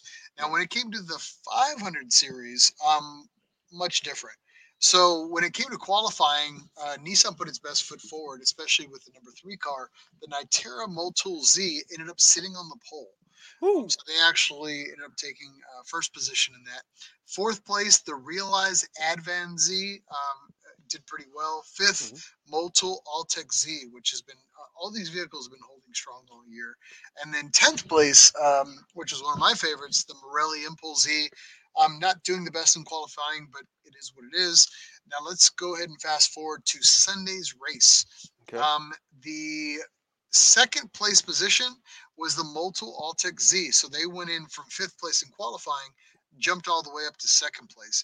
Fourth place, the Marelli Impulse Z, um, which where they finished when the end of that race. So they the moved fourth. up from fifth in qualifying up to fourth in uh, the actual race. Mm. And then the Nitera Z, who sat on the pole for the qualifying, jumped down all the way to thirteenth place. Oh, my God. Uh, finishing out that – just a bad day for them all around. Mm. Um, they had some setbacks. Uh, but I will say that that pole position qualifying, if you go back and watch it, it was pretty stellar. Anyway, uh, not to take away any uh, – not to shine on anything that they accomplished on the qualifying day. fourteenth, Advan Z. So that kind of finishes out the the season, as it were, for Super G T. Let's talk a little bit about how we're sitting for the year, where Nissan sat at the end of that, uh, okay. that competition. So uh, unfortunately, the three hundred G T Rs didn't place where I wanted to. Um, and I'm just going to say for the third place, the Realized Nissan Mechanic Challenge G T R uh, finished out in third place. Normally, they've won it uh, historically in the past few oh. years. Unfortunately, uh, not that case, but still finishing the solid third. They've been competitive all year. They really gave it their all. Um, but unfortunately, um, you know, third place is, is still something you can hold your head up. Um, I won't get yeah. into anything else because there's a pretty long displacement between mm. everything else in there. So I just want to give them their shot, uh, their okay. shout out for third okay. place. Now, when it comes to five hundred class, we've got a completely different situation. Unfortunately, first place ended up going to a Toyota. Uh, that Supra. It is a uh, very amazing car. It's been chasing us all year. If uh, we've been showing it its heels, they were showing us its heels. It's just the way it goes. Um, but unfortunately, the uh, Supra did take uh, first place uh, for the end of the year. But um, a uh, little bit of uh, amazing news. Second place uh, was taken by, Ni- uh, by Nissan. Uh, car number three, the Nitera Motul Z, the car that's been competitive all year long. They yeah. finished strong in the points and ended up taking second place. Third uh, was car number twenty-three, the Motul Altec Z, that's just been consistent all year long. Mm-hmm. They ended up finishing in third. And then I want to give a shout out to the formerly Kelsonic, now Marelli Impulse Z, finished out in fifth, car number one. Fifth. So, wow, wow. Okay, okay. Well, I, I it sounds like there was that battle for first. Unfortunately, second and third, completing a podium. For the it year. Only took uh, one or two races, and it would have been a completely different situation. And the, yeah. the points weren't that far off to where we could have actually came through, and uh, and. and uh and take it a little bit better. But you know, it was a weird year. You know, I mean, between that massive wreck that we had before the uh the, the, the break, yeah that car really never kind of came back. Um you know, it held strong, but I mean, they were fighting everything with that vehicle for the rest of the year. So um you know, we'll see how things play out as we start to wrap up in pre-qualifying for the next year, but I think we've got a lot of downtime before that happens. Uh, we'll have to get over the whole winter hump, and then we'll start talking about pre-qualifying and everything else that's kind of going to happen with Super G T. But again, I mean, honestly, I think it was a good year overall, you know. So yeah um let's talk yeah. oh go ahead Well, last year was first, but still a second, a solid two three, mm-hmm. uh, is pretty damn good, man. I, I agree. Two three five. I mean, that's not bad in five hundred series. So. Yep. Yep. Yep. Um, so let's talk a little bit about also a more localized uh, racing event that we love to kind of cover, which is the uh, Nissan Challenge. Um, now, the Nissan Challenge, for those that do not know, is a uh, it's an eight round event uh, that's uh, held for the twenty twenty-three season um, in collectively in California. Um, now this has been going on for some time. I think the the fir- first round was actually in February, and we have the last round. Um, excuse me, the latest round was round six. That was actually happening in October. That was actually the Streets of Willow. Uh, we with two more rounds set to go, round seven and round eight. But I did want to kind of talk about uh, what happened with round six. Now, round six just finished out, and I want to talk a little bit about placement. This is broken up currently right now between four different classes. Um, and the round six was, again, which was the Streets of Willow, which is actually on the back of the S R twenty reunion. Um, it, it, it had a great showing. So again, um, you know, we've had some Edgar chiming in. He had some uh, tons of pictures and things they wanted to share. I would have loved to have them before. But um, let's go ahead and ch- oh, well, there you go. There we go, man. I got a few. Go ahead. Right. Keep on talking. I'll, I'll, yeah, I'll keep on. Run the gallery in the background. Thanks again yeah. for Edgar for sharing, because I love some of the photos and some of the uh, stuff that's kind of coming out of the uh, um, the series uh, this year. So again, let's talk about a little bit about uh, round six. Um, Streets of Willow, this is where this all went down. Let's talk about class one. First place went to Miguel Santiago um, in his S thirteen, which is kind of weird because normally Charles Parks dominates that series. And Charles Parks, if you're listening, what the hell, bro? um, let's see here. But again, I'm glad Miguel took uh, took the first place in that position. So kudos to him.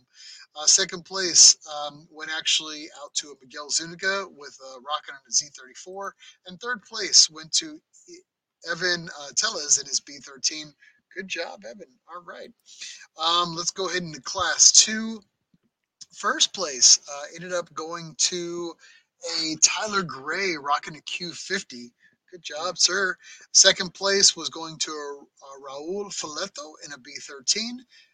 And third place uh, was to Sonia Klaus in a Z thirty-three. It's crazy that the B thirteens are kicking as much butt as they can in their class, yeah. right? Isn't that nuts? That's awesome. So um, class three, um, let's talk a little bit about first place.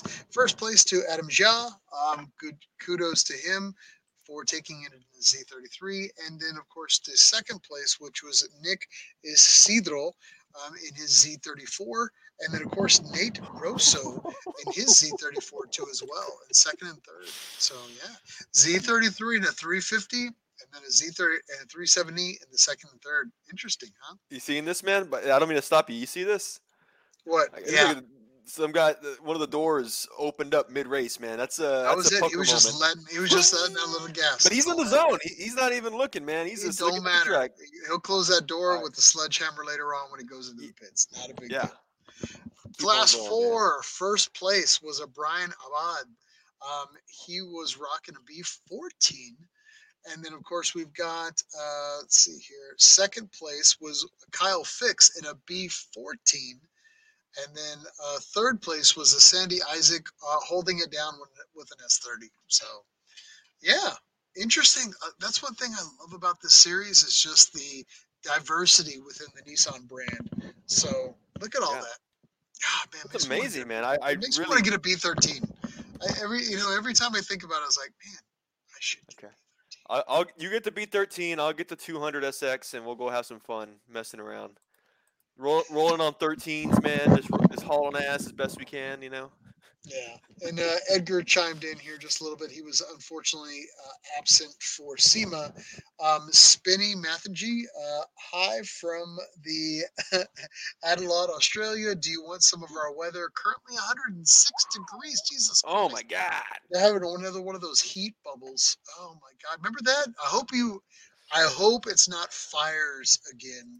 That was happening all over, and um, yeah, damn, dude, just that sucks. Right now, uh, I don't know. I'm in San Antonio, Texas, which is I always say a cousin of Australia and the United States. It's what eighty here right now, average seventy something. They they do have a wildlife ranch out here, which houses zebras and giraffes and lions. So it you're is gonna say something just to make them feel better, you know. I'm so. trying. I mean, in the summer though, it, it can get bad, but right now.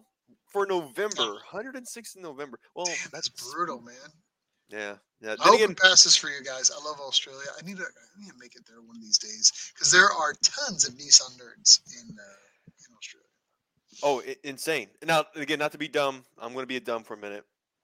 Now, when you are in the Southern Hemisphere, that means our winters are like their summers. Is that is that I'm going to say statement? you're you're public school educated, so I'm going to yes. say you're you're wrong. I'm probably on wrong. On every level. You're probably I wrong. I do know that the toilets spin in a different direction. When you flush that water, it's counterclockwise. Force? I don't know. Yeah, yeah, yeah. Sorry. That's a side note. And I'm wrong. But, I, but you didn't see, even challenge part, me. I was wrong. I blatantly gave you wrong information. You and the only reason me. why I know that is because of The Simpsons. I'm just joking. I'm not. Is that the whole education system? So yes, yes. Uh, yes. Spinny chimed in again, saying currently polishing up the three seventy for a Generations of Z display. Oh, nice. And uh, at the Adelaide five hundred street race in a week or two. Oh man, that's a lot of polishing for two weeks, brother. Woo. So ah, get in there. Keep on doing it, man. Currently, oh, hold on. Harold uh, said we're correct. Harold said one of us is correct. One of us. So. Now, Spinny Mathingi did also chime in saying, yes, correct. Springtime here. Summer begins next month. I was right. Hey, check that out. I was I was uh, I just by the skin of my teeth. Just by the You got lucky, son. I got so. lucky. That's luck. That's luck. Now, yeah, yeah, yeah. this is everything that we kind of cover from motorsports, but we do like to chime in uh, with special friends of the show. And then, of course, yes. anything that stands out to us that is just amazingly and well done. And, of yes. course, we're talking about the recent information that we've got from our Optima Ultimate Chal- Car Challenge folks uh, who we featured on the show here previously. Mike, you've got the, uh, the news article. Sure do. Sure do. So um, if for anybody who's been watching the show, uh, let's say within the last year, uh, we have had a uh, actually a really good episode, uh, number fifty-nine for anybody who's interested. We had an interview with two people, which is Bob Sobey and Brian Vella. They are the part of the team um, of a twenty thirteen Nissan G T R that has competed um, in the Optima Ultimate Street Car Challenge. And this is, uh, I mean, to get full details, the best thing to do is to go to that website or to, sorry, to that episode and, and, and really get all the details that they, that they shared with us though. But uh, essentially what the Optima Street Car uh, Invitational is like, it's essentially uh, a series of events, um, usually about six or seven. Um, there are multiple classes of cars, but each of the cars are graded on multiple segments or tests. Uh, examples include road rally, acceleration and braking, autocross performance, road course performance, and then you get into design and engineering of the car uh, and what makes it uh, unique. Um, and this ranges... And none of these cars are stock, man. These are just some modded out, uh, amazing cars. And so, yes, in the last year, our friends Bob and Brian uh, have competed in this Ultimate Street Car Challenge. And uh, last year, they won. They were champions, first place of the twenty twenty-two series uh, Street Car Challenge. Now, uh, fast forward to today. Um, Bob and Brian... Uh, were defending their title this actually this whole year to retain and and and be uh, champions once again uh, of this challenge. And sure enough, that's exactly what we did, what they did. And so that was what we want to do. We're going to give these guys a huge shout out and congratulations to Bob and Brian for defending their title in the Optima Ultimate Street Car Challenge and becoming two-time champions of this series, which in their Nissan Z, oh, sorry, Nissan G T R. Um, honestly, man, I, I couldn't be more, more, more proud and happy for them. Uh, this is their car at which they were competing with this year. It's got new livery. If you've noticed, Miles, before was a kind of a white, uh, different scheme. Now they've got this amazing red scheme uh, and livery. Uh, this invitational, I believe this did take place. And if they're online, uh, they can confirm, I believe, because this, it's not concurrent, but I want to say it's in the same time frame as SEMA, the the, the final round. Uh, mm-hmm. And I think this is where this was happening. Um, and, and there you go. There they are right there, man, with uh, their awards uh, for uh, twenty twenty-three being the uh, essentially number one uh, champions, two-time champions uh, of this challenge. Um, man, again, our interview with them and hanging out with them and talking with them, they're such down-to-earth guys, a lot of fun to be around. Really enjoyed them. Uh, actually, here are some of the results that they shared with us, too.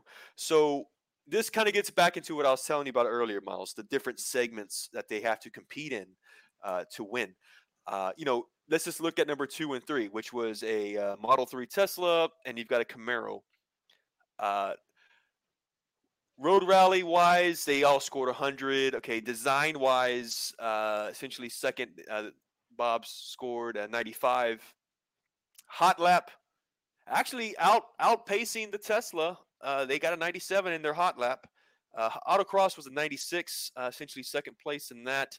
Uh, and then getting into the acceleration and braking challenge, outperforming the Tesla Model three, which is pretty cool to see because, again, E Vs seem to be a, a threat sometimes, but not in this case. Uh, their their G T R really is just top-notch. Overall, though, they won uh, first place by a margin of about thirteen points, which is rather healthy, uh, I think. And uh, definitely want to give shout-outs to them. And I think I have one more picture here. There you go. Uh, there they are with the awards, with the car.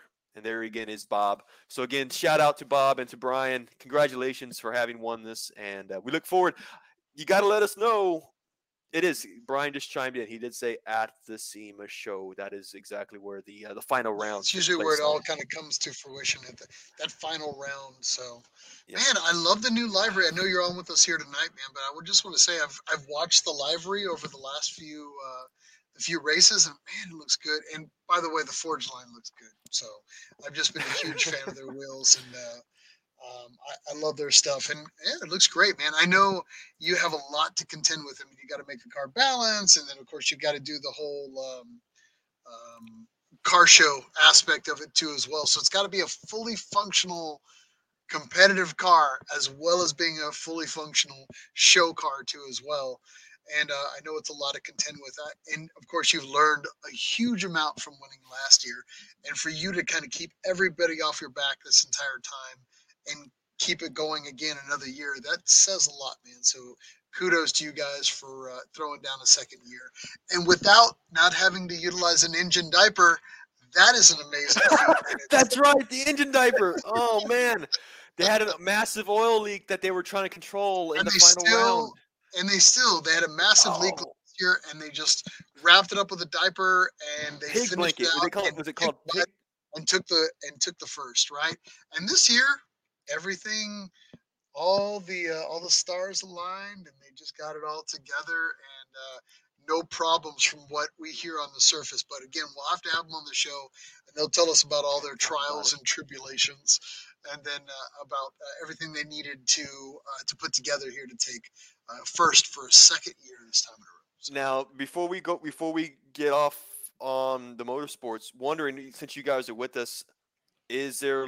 Are you trying to do a triple crown at this point? A are, triple are, crown. Are you trying to do three-peat? Oh, yeah, they're know, trying to do a triple, a three-peat. Going for a three-peat. Oh, going for a three-peat, says Brian. That is, uh... Don't man, change the livery. I kind of like it. Keep the Dominate, same sponsors. Man. I dig the spot. I dig, uh, I dig the layout this year. I think it looks great. Looks so. Amazing, guys. Keep up the great work, man. Um, Yeah, we should probably follow up, man. We need to do some more uh, follow up and uh, see about what's going to happen. We're gonna get Brian and Bob on one of these days, and we'll just we'll have them tell us all the crazy stories about about what what it took to win this year. So we got to have them on again.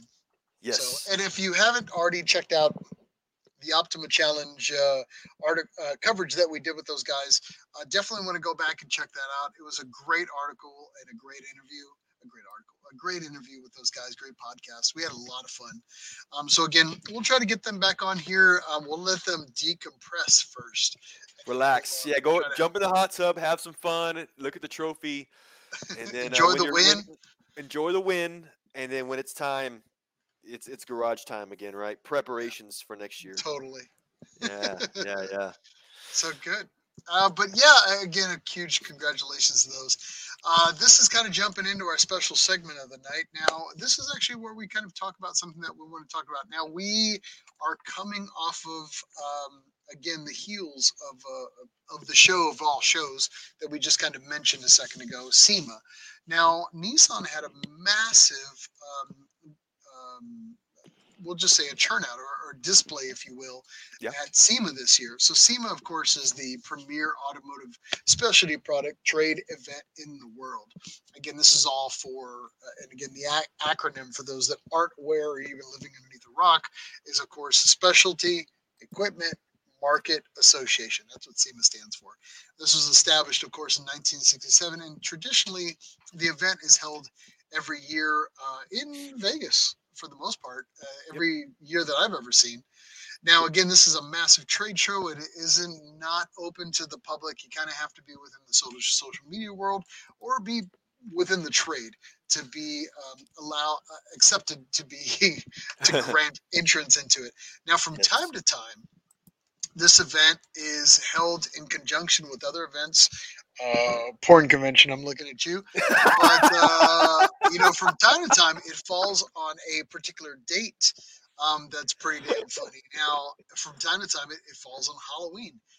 This year, it turned out to be on Halloween. Yes. So October thirty-first through November third this year yes. um, was when SEMA actually went down.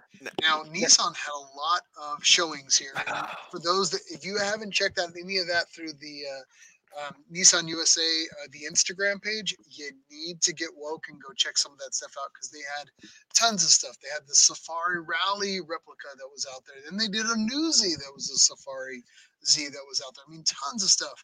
What me and like Mike want to kind of talk about is a few things because there's so much.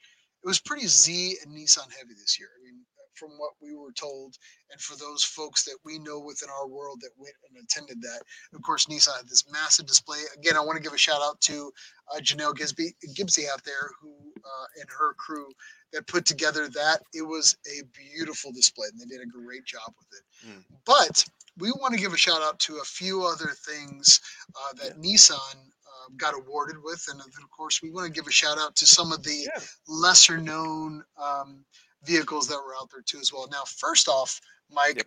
um, you mentioned uh, that Nissan actually ended up with an award this year. Is that right? It did. So this award was uh, was given to Nissan actually very early in the convention. I want to say it was one of the first days. Huh? But um, Nissan and the Nissan Z specifically was awarded the twenty twenty-three SEMA Sport Compact of the Year Award. And it was saying that the Z was being recognized uh, at SEMA for its aftermarket potential. And so, you know, I was trying to think about this too, is because essentially this has been maybe the second year that the new Z uh, was uh, at SEMA. The first year, uh, last year, um, still very, very new. I mean, not very many people had actually access to this car at that point. But this year around, yes, there has been uh, way more people uh, and, and businesses and companies that are able to modify these cars in time for this year's SEMA convention. So this was um, an award that Nissan received for the aftermarket uh, potential uh, uh, that the Z car possesses. Um, part of me, I, I think, is... I think it's amazing. I love it because yes, this, this car is beautiful even in its stock form, but when you actually put it in the hands of uh, various creators, designers, uh, customizers, man. customizers, it, it and oftentimes can just make the car look even more beautiful. And I will say, Miles, when the new Z car, you know, chassis code R Z thirty-four, and if anybody knows the, the nomenclature for Z cars, essentially it is a very common, I'm not going to say the same, that's not true, but it is a very common uh, chassis or uh, footprint that shares a lot of commonality with the original three seventy Z that it's sort of based on. So this Z car had a really good head start, I'll say that, a running start with modification ability. Uh, oftentimes some three seventy Z parts would work on this new car, the new Z with very minimal modifications. So again, that running start, uh, you see a lot of companies uh, provide a, a, a huge catalog for this car very early in the year, uh, soon after it was released, though. Um, that's my take anyway. What did you have anything on it? I'm sorry.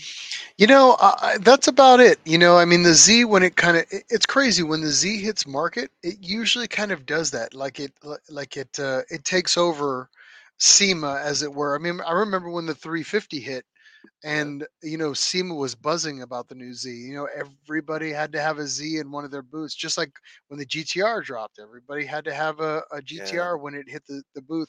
Three seventies, yeah, just about that. You know, when they hit, everybody kind of mm-hmm. wanted to have, and then it was crazy, like everybody needed an S thirty in their booths for a hot minute. Um, you know, it was kind uh. of one of those throwback things.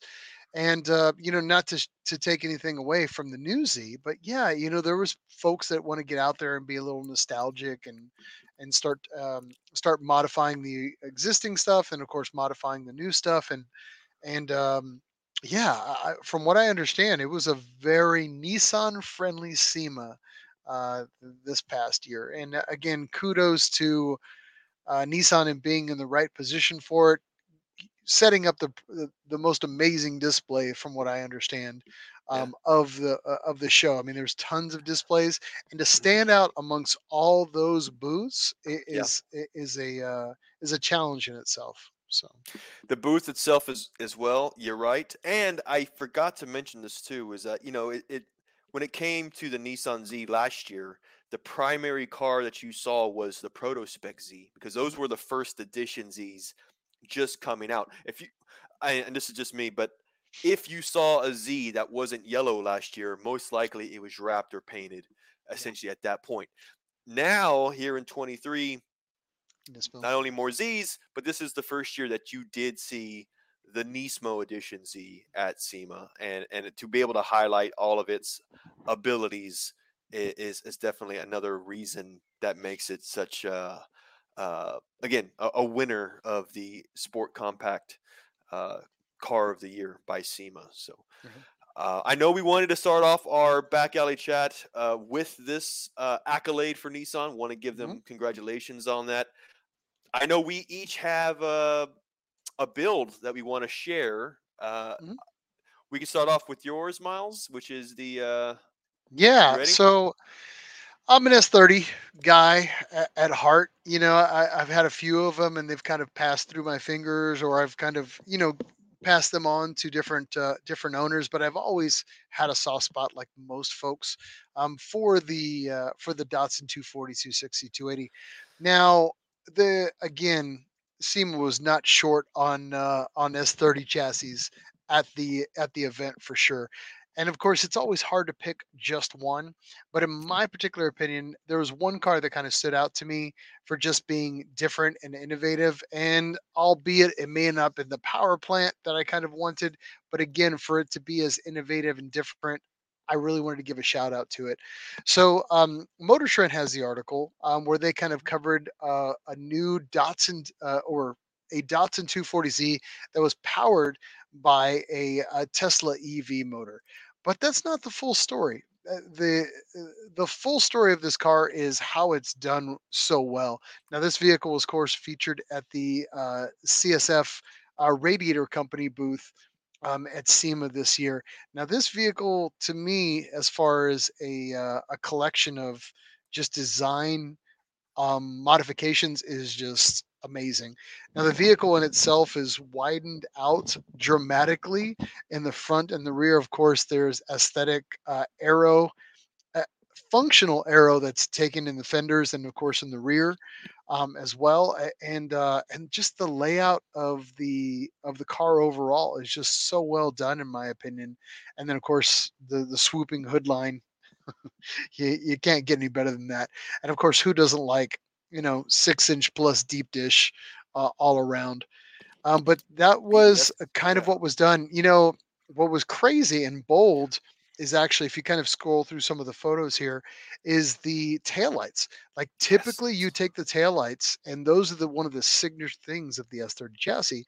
Um, they were actually removed as it were, and then if, instead given pin line L E Ds um, through the back section, and then of course exposed back.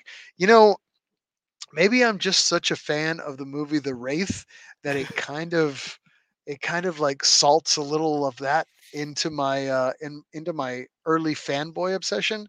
But I mean, anytime you have a car that's wide, carbon fiber, deep dish rims, and then you've got a little accents of L E D, and then you throw a little uh, suede or Alcantara in there, dude, I can't really, I'm not going to see any fault here. And then look at the engine bay. It's just kind of subtle. Yeah. So subtly done. Um, and, you know, we talked a little bit about E Vs of what you would want to see in a midship. This is it. Yeah. This is kind of what I would want. Something simplistic, not a lot of covers. Of course, this is an S thirty. Nobody's going to take that and modify it and redo it again, but just mm-hmm. throwing it out there. I I did take a moment to read this article too, and mm-hmm. you, uh, I love, well, like most, and this is what SEMA's about, right? Like, at least for us, is the build. What makes these builds so unique? So you are right. Yes, the power plant, the motor, the drive of this car is a rear-wheel drive uh, Tesla uh, power supply. Now, the battery packs are not. So the battery packs, I found out, uh, not only are they underneath the hood, but there's actually some in the transmission tunnel. The builders had to widen and modify the transmission tunnel. Remember, there's no drive shaft running through this. There's no yeah. transmission, but they're using that space. There is a particular battery from like a Chevy, some some sort of Chevy. Uh, they mentioned it in the article. But you see what they're doing, though. Not only are they putting, you know, one manufacturer's drive in, in a certain manufacturer's chassis, now they're using a third manufacturer's, you know, battery supply, and it just goes. It's, it, I didn't. If you say Frankenstein, so I'm, gonna, I'm not going to yes. talk to you for about the next day. E V is, yeah, speaking of that, yeah, E V is so new, but to see how they are, you know, able to interchange battery packs already, already. With, juice is juice. So. Well, yeah, but I mean, I, I, I've, I could have swore I've seen, and I, I just don't know as much as into E V yet, which.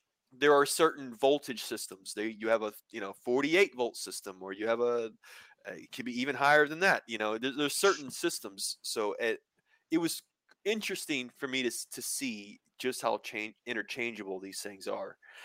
Um, the build looks amazing. You're right. Yeah, no, I mean, I, I like the fact that they did one side exposed wheel, polished yeah. up alloy. Um, yeah.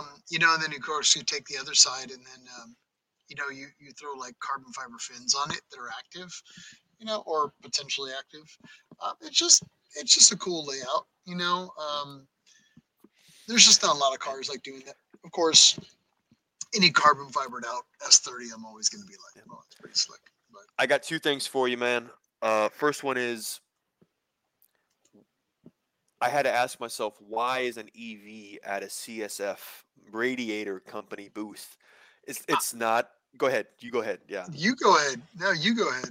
Oh, well, so. Nerd. Because we're going to nerd out here right now. I already know. I see what you did. You slapped me with a glove, and you're trying to challenge me. Ah.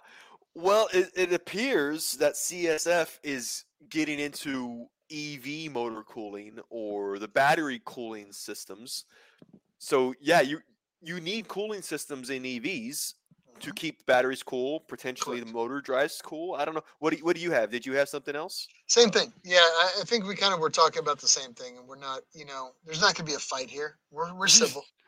um, but now, yeah, you know, C F C S F is actually, uh, I, you know, I'll recognize it. They're they're a radiator leader in the industry right now for aftermarket. Yeah. And, um, you know, they just want to be recognized for that. And then, of course, for these E V models, surprisingly, we haven't got to the, the, the solid state era where we're needing little to no cooling capacity. It's yeah. still a thing that's needed for these cars, and E Vs are no different. They they have to have cooling capacities.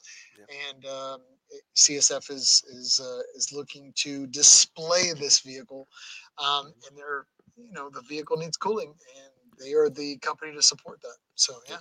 Now, one last thing, Miles, uh, pardon my youth. Uh, tell me about Wraith. What is Wraith? I, I'm the sorry, Wraith, dude. The movie, The Wraith. I, dude, I, yeah, I, we just, uh, we pardon. just are no longer co-hosts. You were uh, out. Do you have it on D V D? Can I borrow do it you, for like a really long do you time? Do you know who Charlie Sheen is? Yeah. Okay. Yeah, I know Charlie Sheen. Okay. Mister You know Tiger's what he does? Blood? You know what he yeah. does besides uh, mountains of cocaine? I do a, a, another podcast as well. And by the way, Charlie Sheen, if you're listening, my apologies. Uh, we'll have you on the podcast at any time. Um, but uh, no, he actually made a movie, if you don't know, called The Wraith. And for people of my era, it's an extremely cool sci-fi slash automotive movie. And it has one of the most amazing cars never made. So okay. I'll leave it at that. Okay. Okay. I'll have to look at, I'll have to, I'll have to go to my nearest uh, V H S rental store. And uh, there, you can buy it on D V D. I'm pretty sure they even make a Blu-ray. That's how classic this goddamn movie is. Okay. And you need to watch it. The Wraith. I can't believe you haven't seen The Wraith. I'm sorry, so, man. That's actually one thing. I can't believe we haven't talked about that sooner. Oh, that, Harold chimed in here. He said, just saw The Wraith last week in Peoria. Oh, that car's still making the tours. Yeah, it's a, it, uh... Let me see here. Oh, my God. And I'm going to show my age and, of course, show the fact that I've been drinking all night. Uh, Daimler Chrysler vehicle? Yeah, let me see here. Oh, Harold said it's a laser disc, which I would probably buy laser disc. Ooh. Just for that. There's only like three movies I would buy. On That's a hipster thing, isn't it? Laser disc. You can buy things. Wraith, Abyss, Event Horizon. That's it. Those are the only three movies you need in your life on, on laser okay. disc. So. Okay. But, uh, yeah, anyway, yeah, uh, great, great, amazing car. And, uh, yeah, uh, you know what, we're, we're, this isn't the podcast to do coverage on the Wraith. Anyway, let's talk about your pick for the SEMA show. Um, yes. Now, what did you pick? So, speaking of Frankenstein cars, again, we're getting into this build. Honestly, this build, I have so many questions, man. I... And so because of my curiosity and confusion, this is why I picked it, though. And But you can, I can at least respect it for what it is and the amount of time that went into it. And what I'm talking about here is a Nissan three fifty Z that has two Honda K twenty-four cylinder, four cylinders, uh, turbocharged. All right. Uh, now, this is two inline four turbocharged cars. One engine is at the front wheels, one is at the rear wheels. Uh, it says it also has two five-speed Honda Civic manual transmissions with them. So you're you're going five-speed on this. Now, it, it is, what can I say? Now, this is partially sponsored by Eneas Motor Oil, as you see here in the picture. The idea sounds cool. I mean, you've got a front power plant and a rear power plant. They're, they're, they're, you know, an I, old school gasoline engines. My, uh, let's get more into it here. Uh, obviously, you see the amount of metal work that was done, the roll cage, the mounts uh, uh, for these engines. Um, yeah. Let's see here. K twenty-four is, do... is a pretty awesome power plant, but it, it is. Man, to split two and then split two damn transmissions. That's just a lot of well, work. Well, this is what this is what confuses me about it, which is, okay, so it's manual, and you have a shift. You can't use two shifters. I'm assuming you, you have one shifter. Yeah. Do you have one shifter that has a special linkage that yeah, modifies? Obviously, that can it's going to have a up. special double linkage. Yeah. And then I start thinking about engine performance. So if these engines are matching, let's say you uh, the engine builder built two identical engines.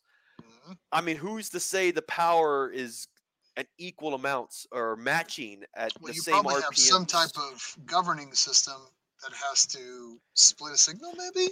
I don't know. It's hard for me. I'm, I'm just thinking off the top. And then split ratios for power because yeah. it can't be equalized. Yeah. You know, it, both, right? I mean, it, it is a SEMA build, right? At the end of the day, it's like yes. it's not necessarily anything that's like fully functional and like you're prepping it for perfection. Sometimes it's just like get it done, but yeah, um, who's to say? I mean, not to take any light away from this because obviously, of course not. This. It is a but, fabrication. Um, yeah, it's yeah, and see that's the problem with us is we nerd out, so we want to know all those like nerdy little details. But I will say though that for somebody to do a uh, a build at this level, I mean, it's it's definitely yeah. impressive. I like. You know what's funny is, and, and I, I read a little bit on this particular vehicle, and of course the last vehicle, not to steal anything. Yeah. But both of these vehicles were like budget purchases. The last vehicle was like a five hundred dollar Datsun buy. This vehicle, from what I remember, is like under a grand. Build. eight hundred dollars. eight hundred dollars. I, I knew there was an amount out there. I do appreciate that, taking something that was essentially scrap at a point, yeah, and just giving it new life. I That's love that. Cool, man. So I love that. Yeah. I don't know. And I will say, so again, aside from uh, the Honda power plant, though, you look at the Z for what it is. Now, you are on airbags. It's got uh, air ride technology. You've got these amazing wheels. I want to say they were uh, twelves in the back, or sorry, thirteens in the back, and, and elevens in the front. Yeah, that looks like a fat boy. Um, yeah. I do see, check out the front bumper, though. The front bumper, for, for those who can f- see for what it is, you've got three seventy Z uh, Nismo front end, but it was designed and made for three fifty Z. Could be a custom job. I want to say I've seen some on the market. Together. Yeah, that's all molded it's together. Custom, regardless of, but you do see the the twenty fifteen plus three seventy Z front end molded into the the three fifty Z uh, chassis. Two engines, double the amount of oil. Uh, oil changes. I mean, that's just me. I'm going through like, damn, I got to service this thing. So yeah, I mean, it takes twice the amount of oil. Makes, uh, makes sense. So, I'm sorry. Yeah. twelves in the front, fourteens and a half wide in the rear. Yeah, I'm just curious to see what it looks like. Um, what what do the numbers look like? You know, uh, on a on a dyno. You know, know. But I, I just, will say just, that just, it's just for them to take something that previously was just non-viable, as it were. Like maybe I'm assuming it was some kind of an insurance vehicle, or maybe just you know somebody tried to part it out. You know, these people took it in. And put their flair to it and, and revived it and turned it into a damn SEMA car. That's pretty impressive. And, uh, huh.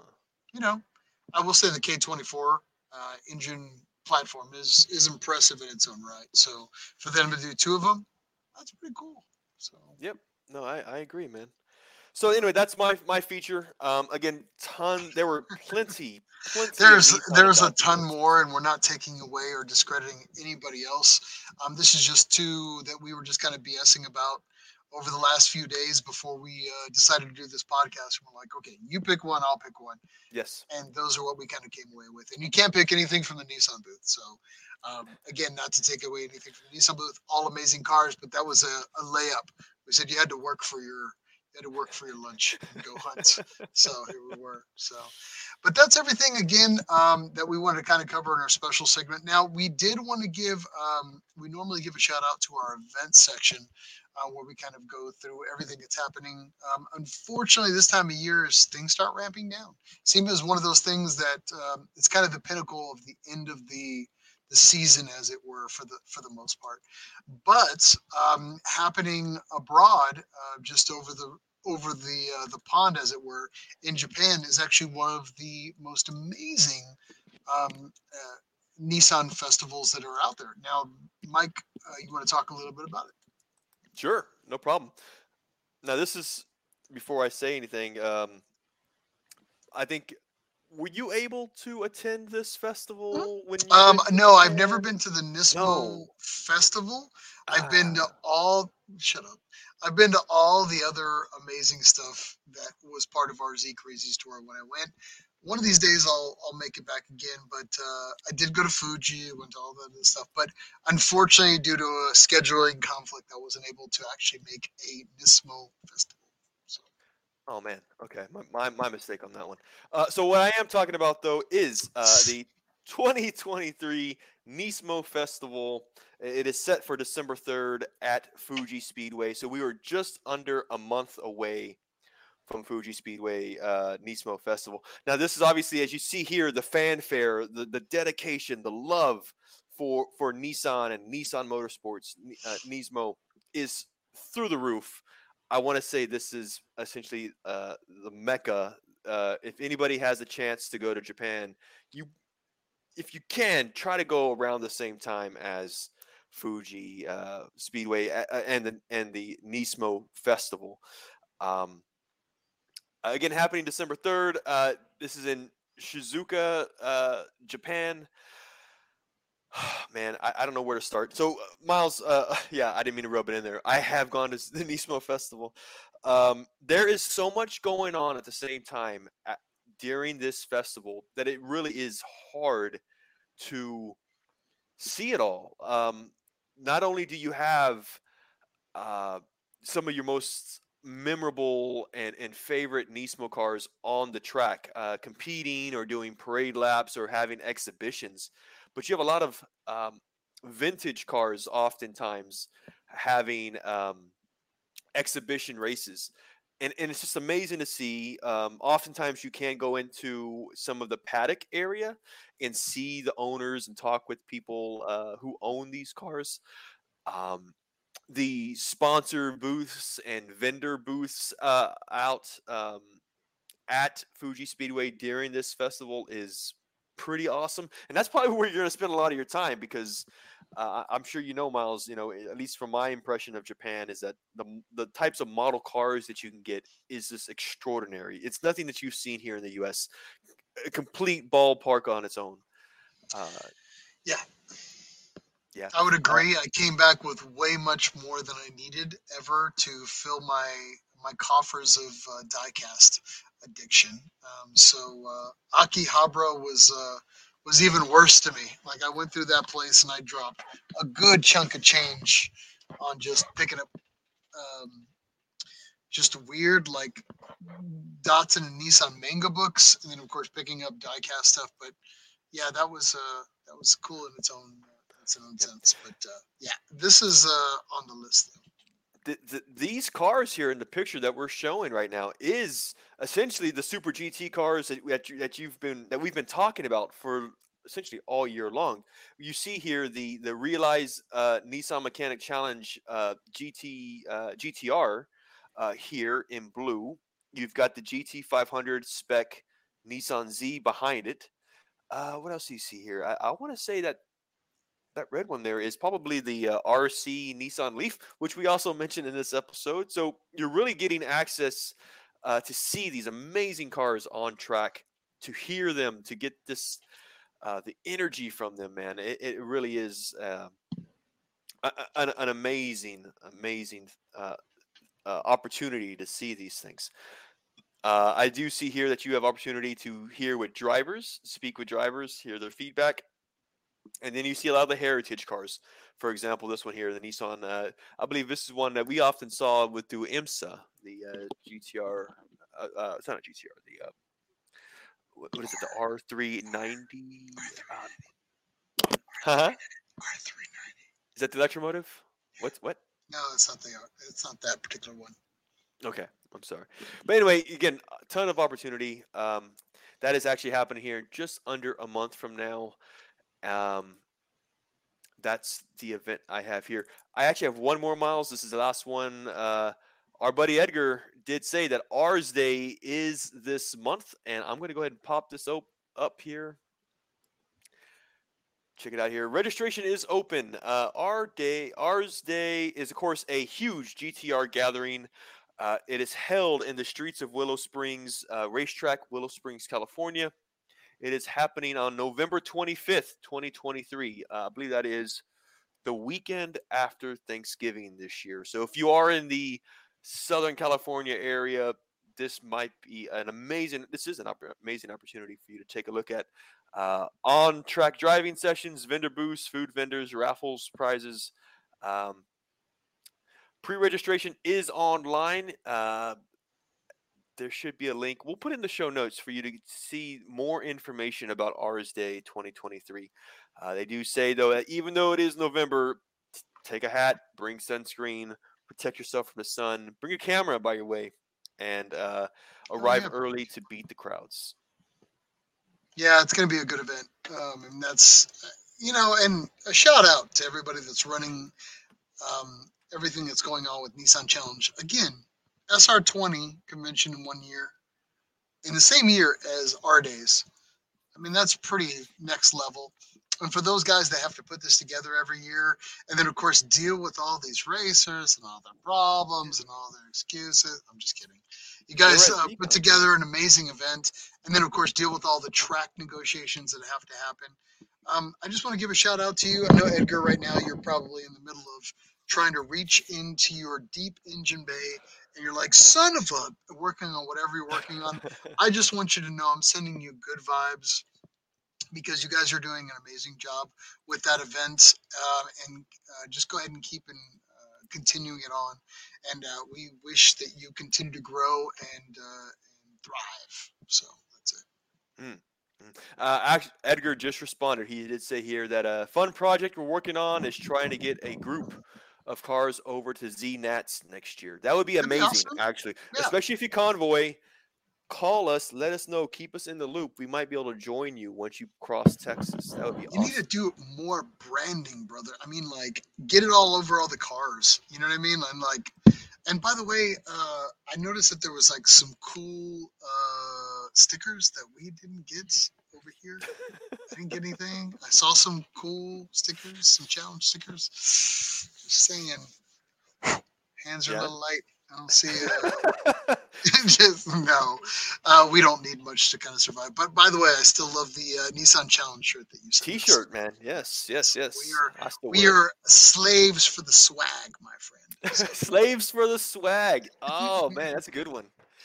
But again, uh, yeah, shout out to those and continue to follow it. And if you're in the neighborhood um, of the California area, um, you have no excuses. Get down there. And uh, they're a very inviting group. If you want to start just getting competitive into racing or just having fun, that's where you need to start and start uh, lining up with some of their events or just attending and seeing what it's all about. You'd be surprised how welcoming these group of folks are. So, mm.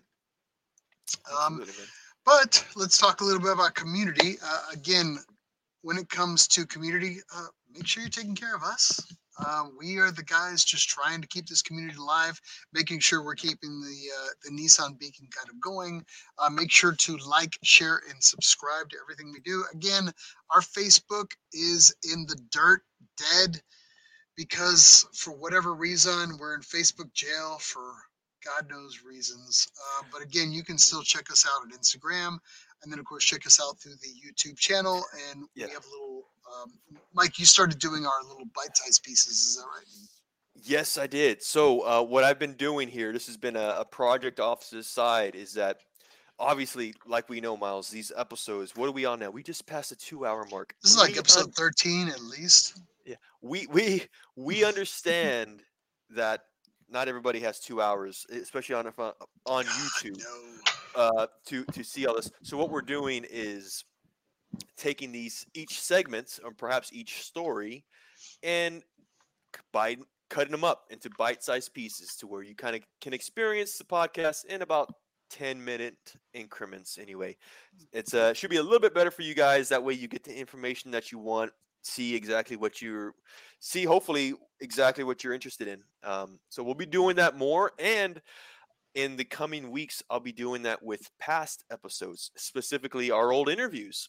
We want to have those interviews available for you guys to, to see more about uh, things that interest you. Uh, so we'll be doing that. Again, YouTube channel, please subscribe, hit the notification on that.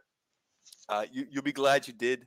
And then, of course, uh, through Instagram is probably where you'll see most of our uh, personal interactions uh, until we uh, get face back, back online. But uh, we're not holding our breath on that one just yet, though. So again, um, thank you for everybody for coming out. Of course, uh, again, info at uh, nissan nerd dot com. If you have something that you need to send to us, an event, a um, a personal interest story, or maybe you have a business yes. that you want to kind of share with us. Again, we don't charge anything for any of this stuff at this time.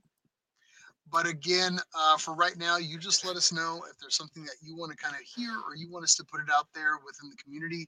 That's what we're here for. We are a community sounding board, all underneath the brand of Datsun, Nissan, and Infinity. That's what we are trying to do, and of course, uh, be that uh, that campfire, if you will, um, mm-hmm. for our community. So again, uh, you can send us anything that you want us to see at info at nissan nerd dot com. Um, other than that, I just want to say thank you to everybody uh, for being on with us here tonight. Um, our next episode will actually be uh, Wednesday the twenty-second. Um, for those that don't know, we typically do like a pretty decent Black Friday um, deal. Um, so we'll, yeah. we'll do an episode, and then we just kind of nerd out on all the Black Friday deals that are out there. So if you yeah. are a business owner, or if you are a vendor and you want to talk a little bit about your Black Friday deals, or you want to get that out there to promo that, yeah, send us that at info at nissan leaf dot com. So we need yeah. to know about that. That's right. So that is a friendly reminder. Thanksgiving is in two weeks from today. So save your pennies, we'll be... and blow it all. You know, yeah. maybe you buy that yeah. Tyson turkey microwavable dinner, save yo pennies, and maybe you're going to buy that coilover kit that you've been kind of eyeballing for a while. You know, I'm just saying, or that big Akibono brake kit. Do it, son. That's mm-hmm. it. That's what you want to do. So that's right. That's right. Um, again, until then, guys. So, uh, Miles, I know, um, we've got some more, or you've got garage work. I know I've got garage work. My garage work is your garage work. I got to make sure that you're, I got to get you back on the streets and winning some money for me. So it's, it's weird. It's a Fast and Furious quote. That's Fast anyway, and Furious. Uh, but again, uh, until then, of course, get in your garage, make something cool. I always like you guys better when you're in your garage, just like yeah. Brian. Edgar, he's in there just to, he's doing it right, man. He's, he's doing, doing it right, right right now. He's listening yeah. to us live, and he's like scraping his knuckles. I hope he just, you know, cut himself on something. That's what you want to do. That's what we want when we strive for that. So yes, uh, get in your garage, make something cool. Until then, Mike, you want to take us out with a combine? Let's guys do it. Let's do it. Uh, for those that are still with us, uh, keep Uh, whatever you got in your hand, let's do it. Let's join ourselves, uh, each other, with another Ganpai. We're going to go ahead and wrap up the episode, guys. Ganpai, guys. Woo. Oh, my God. It's worse at the moment.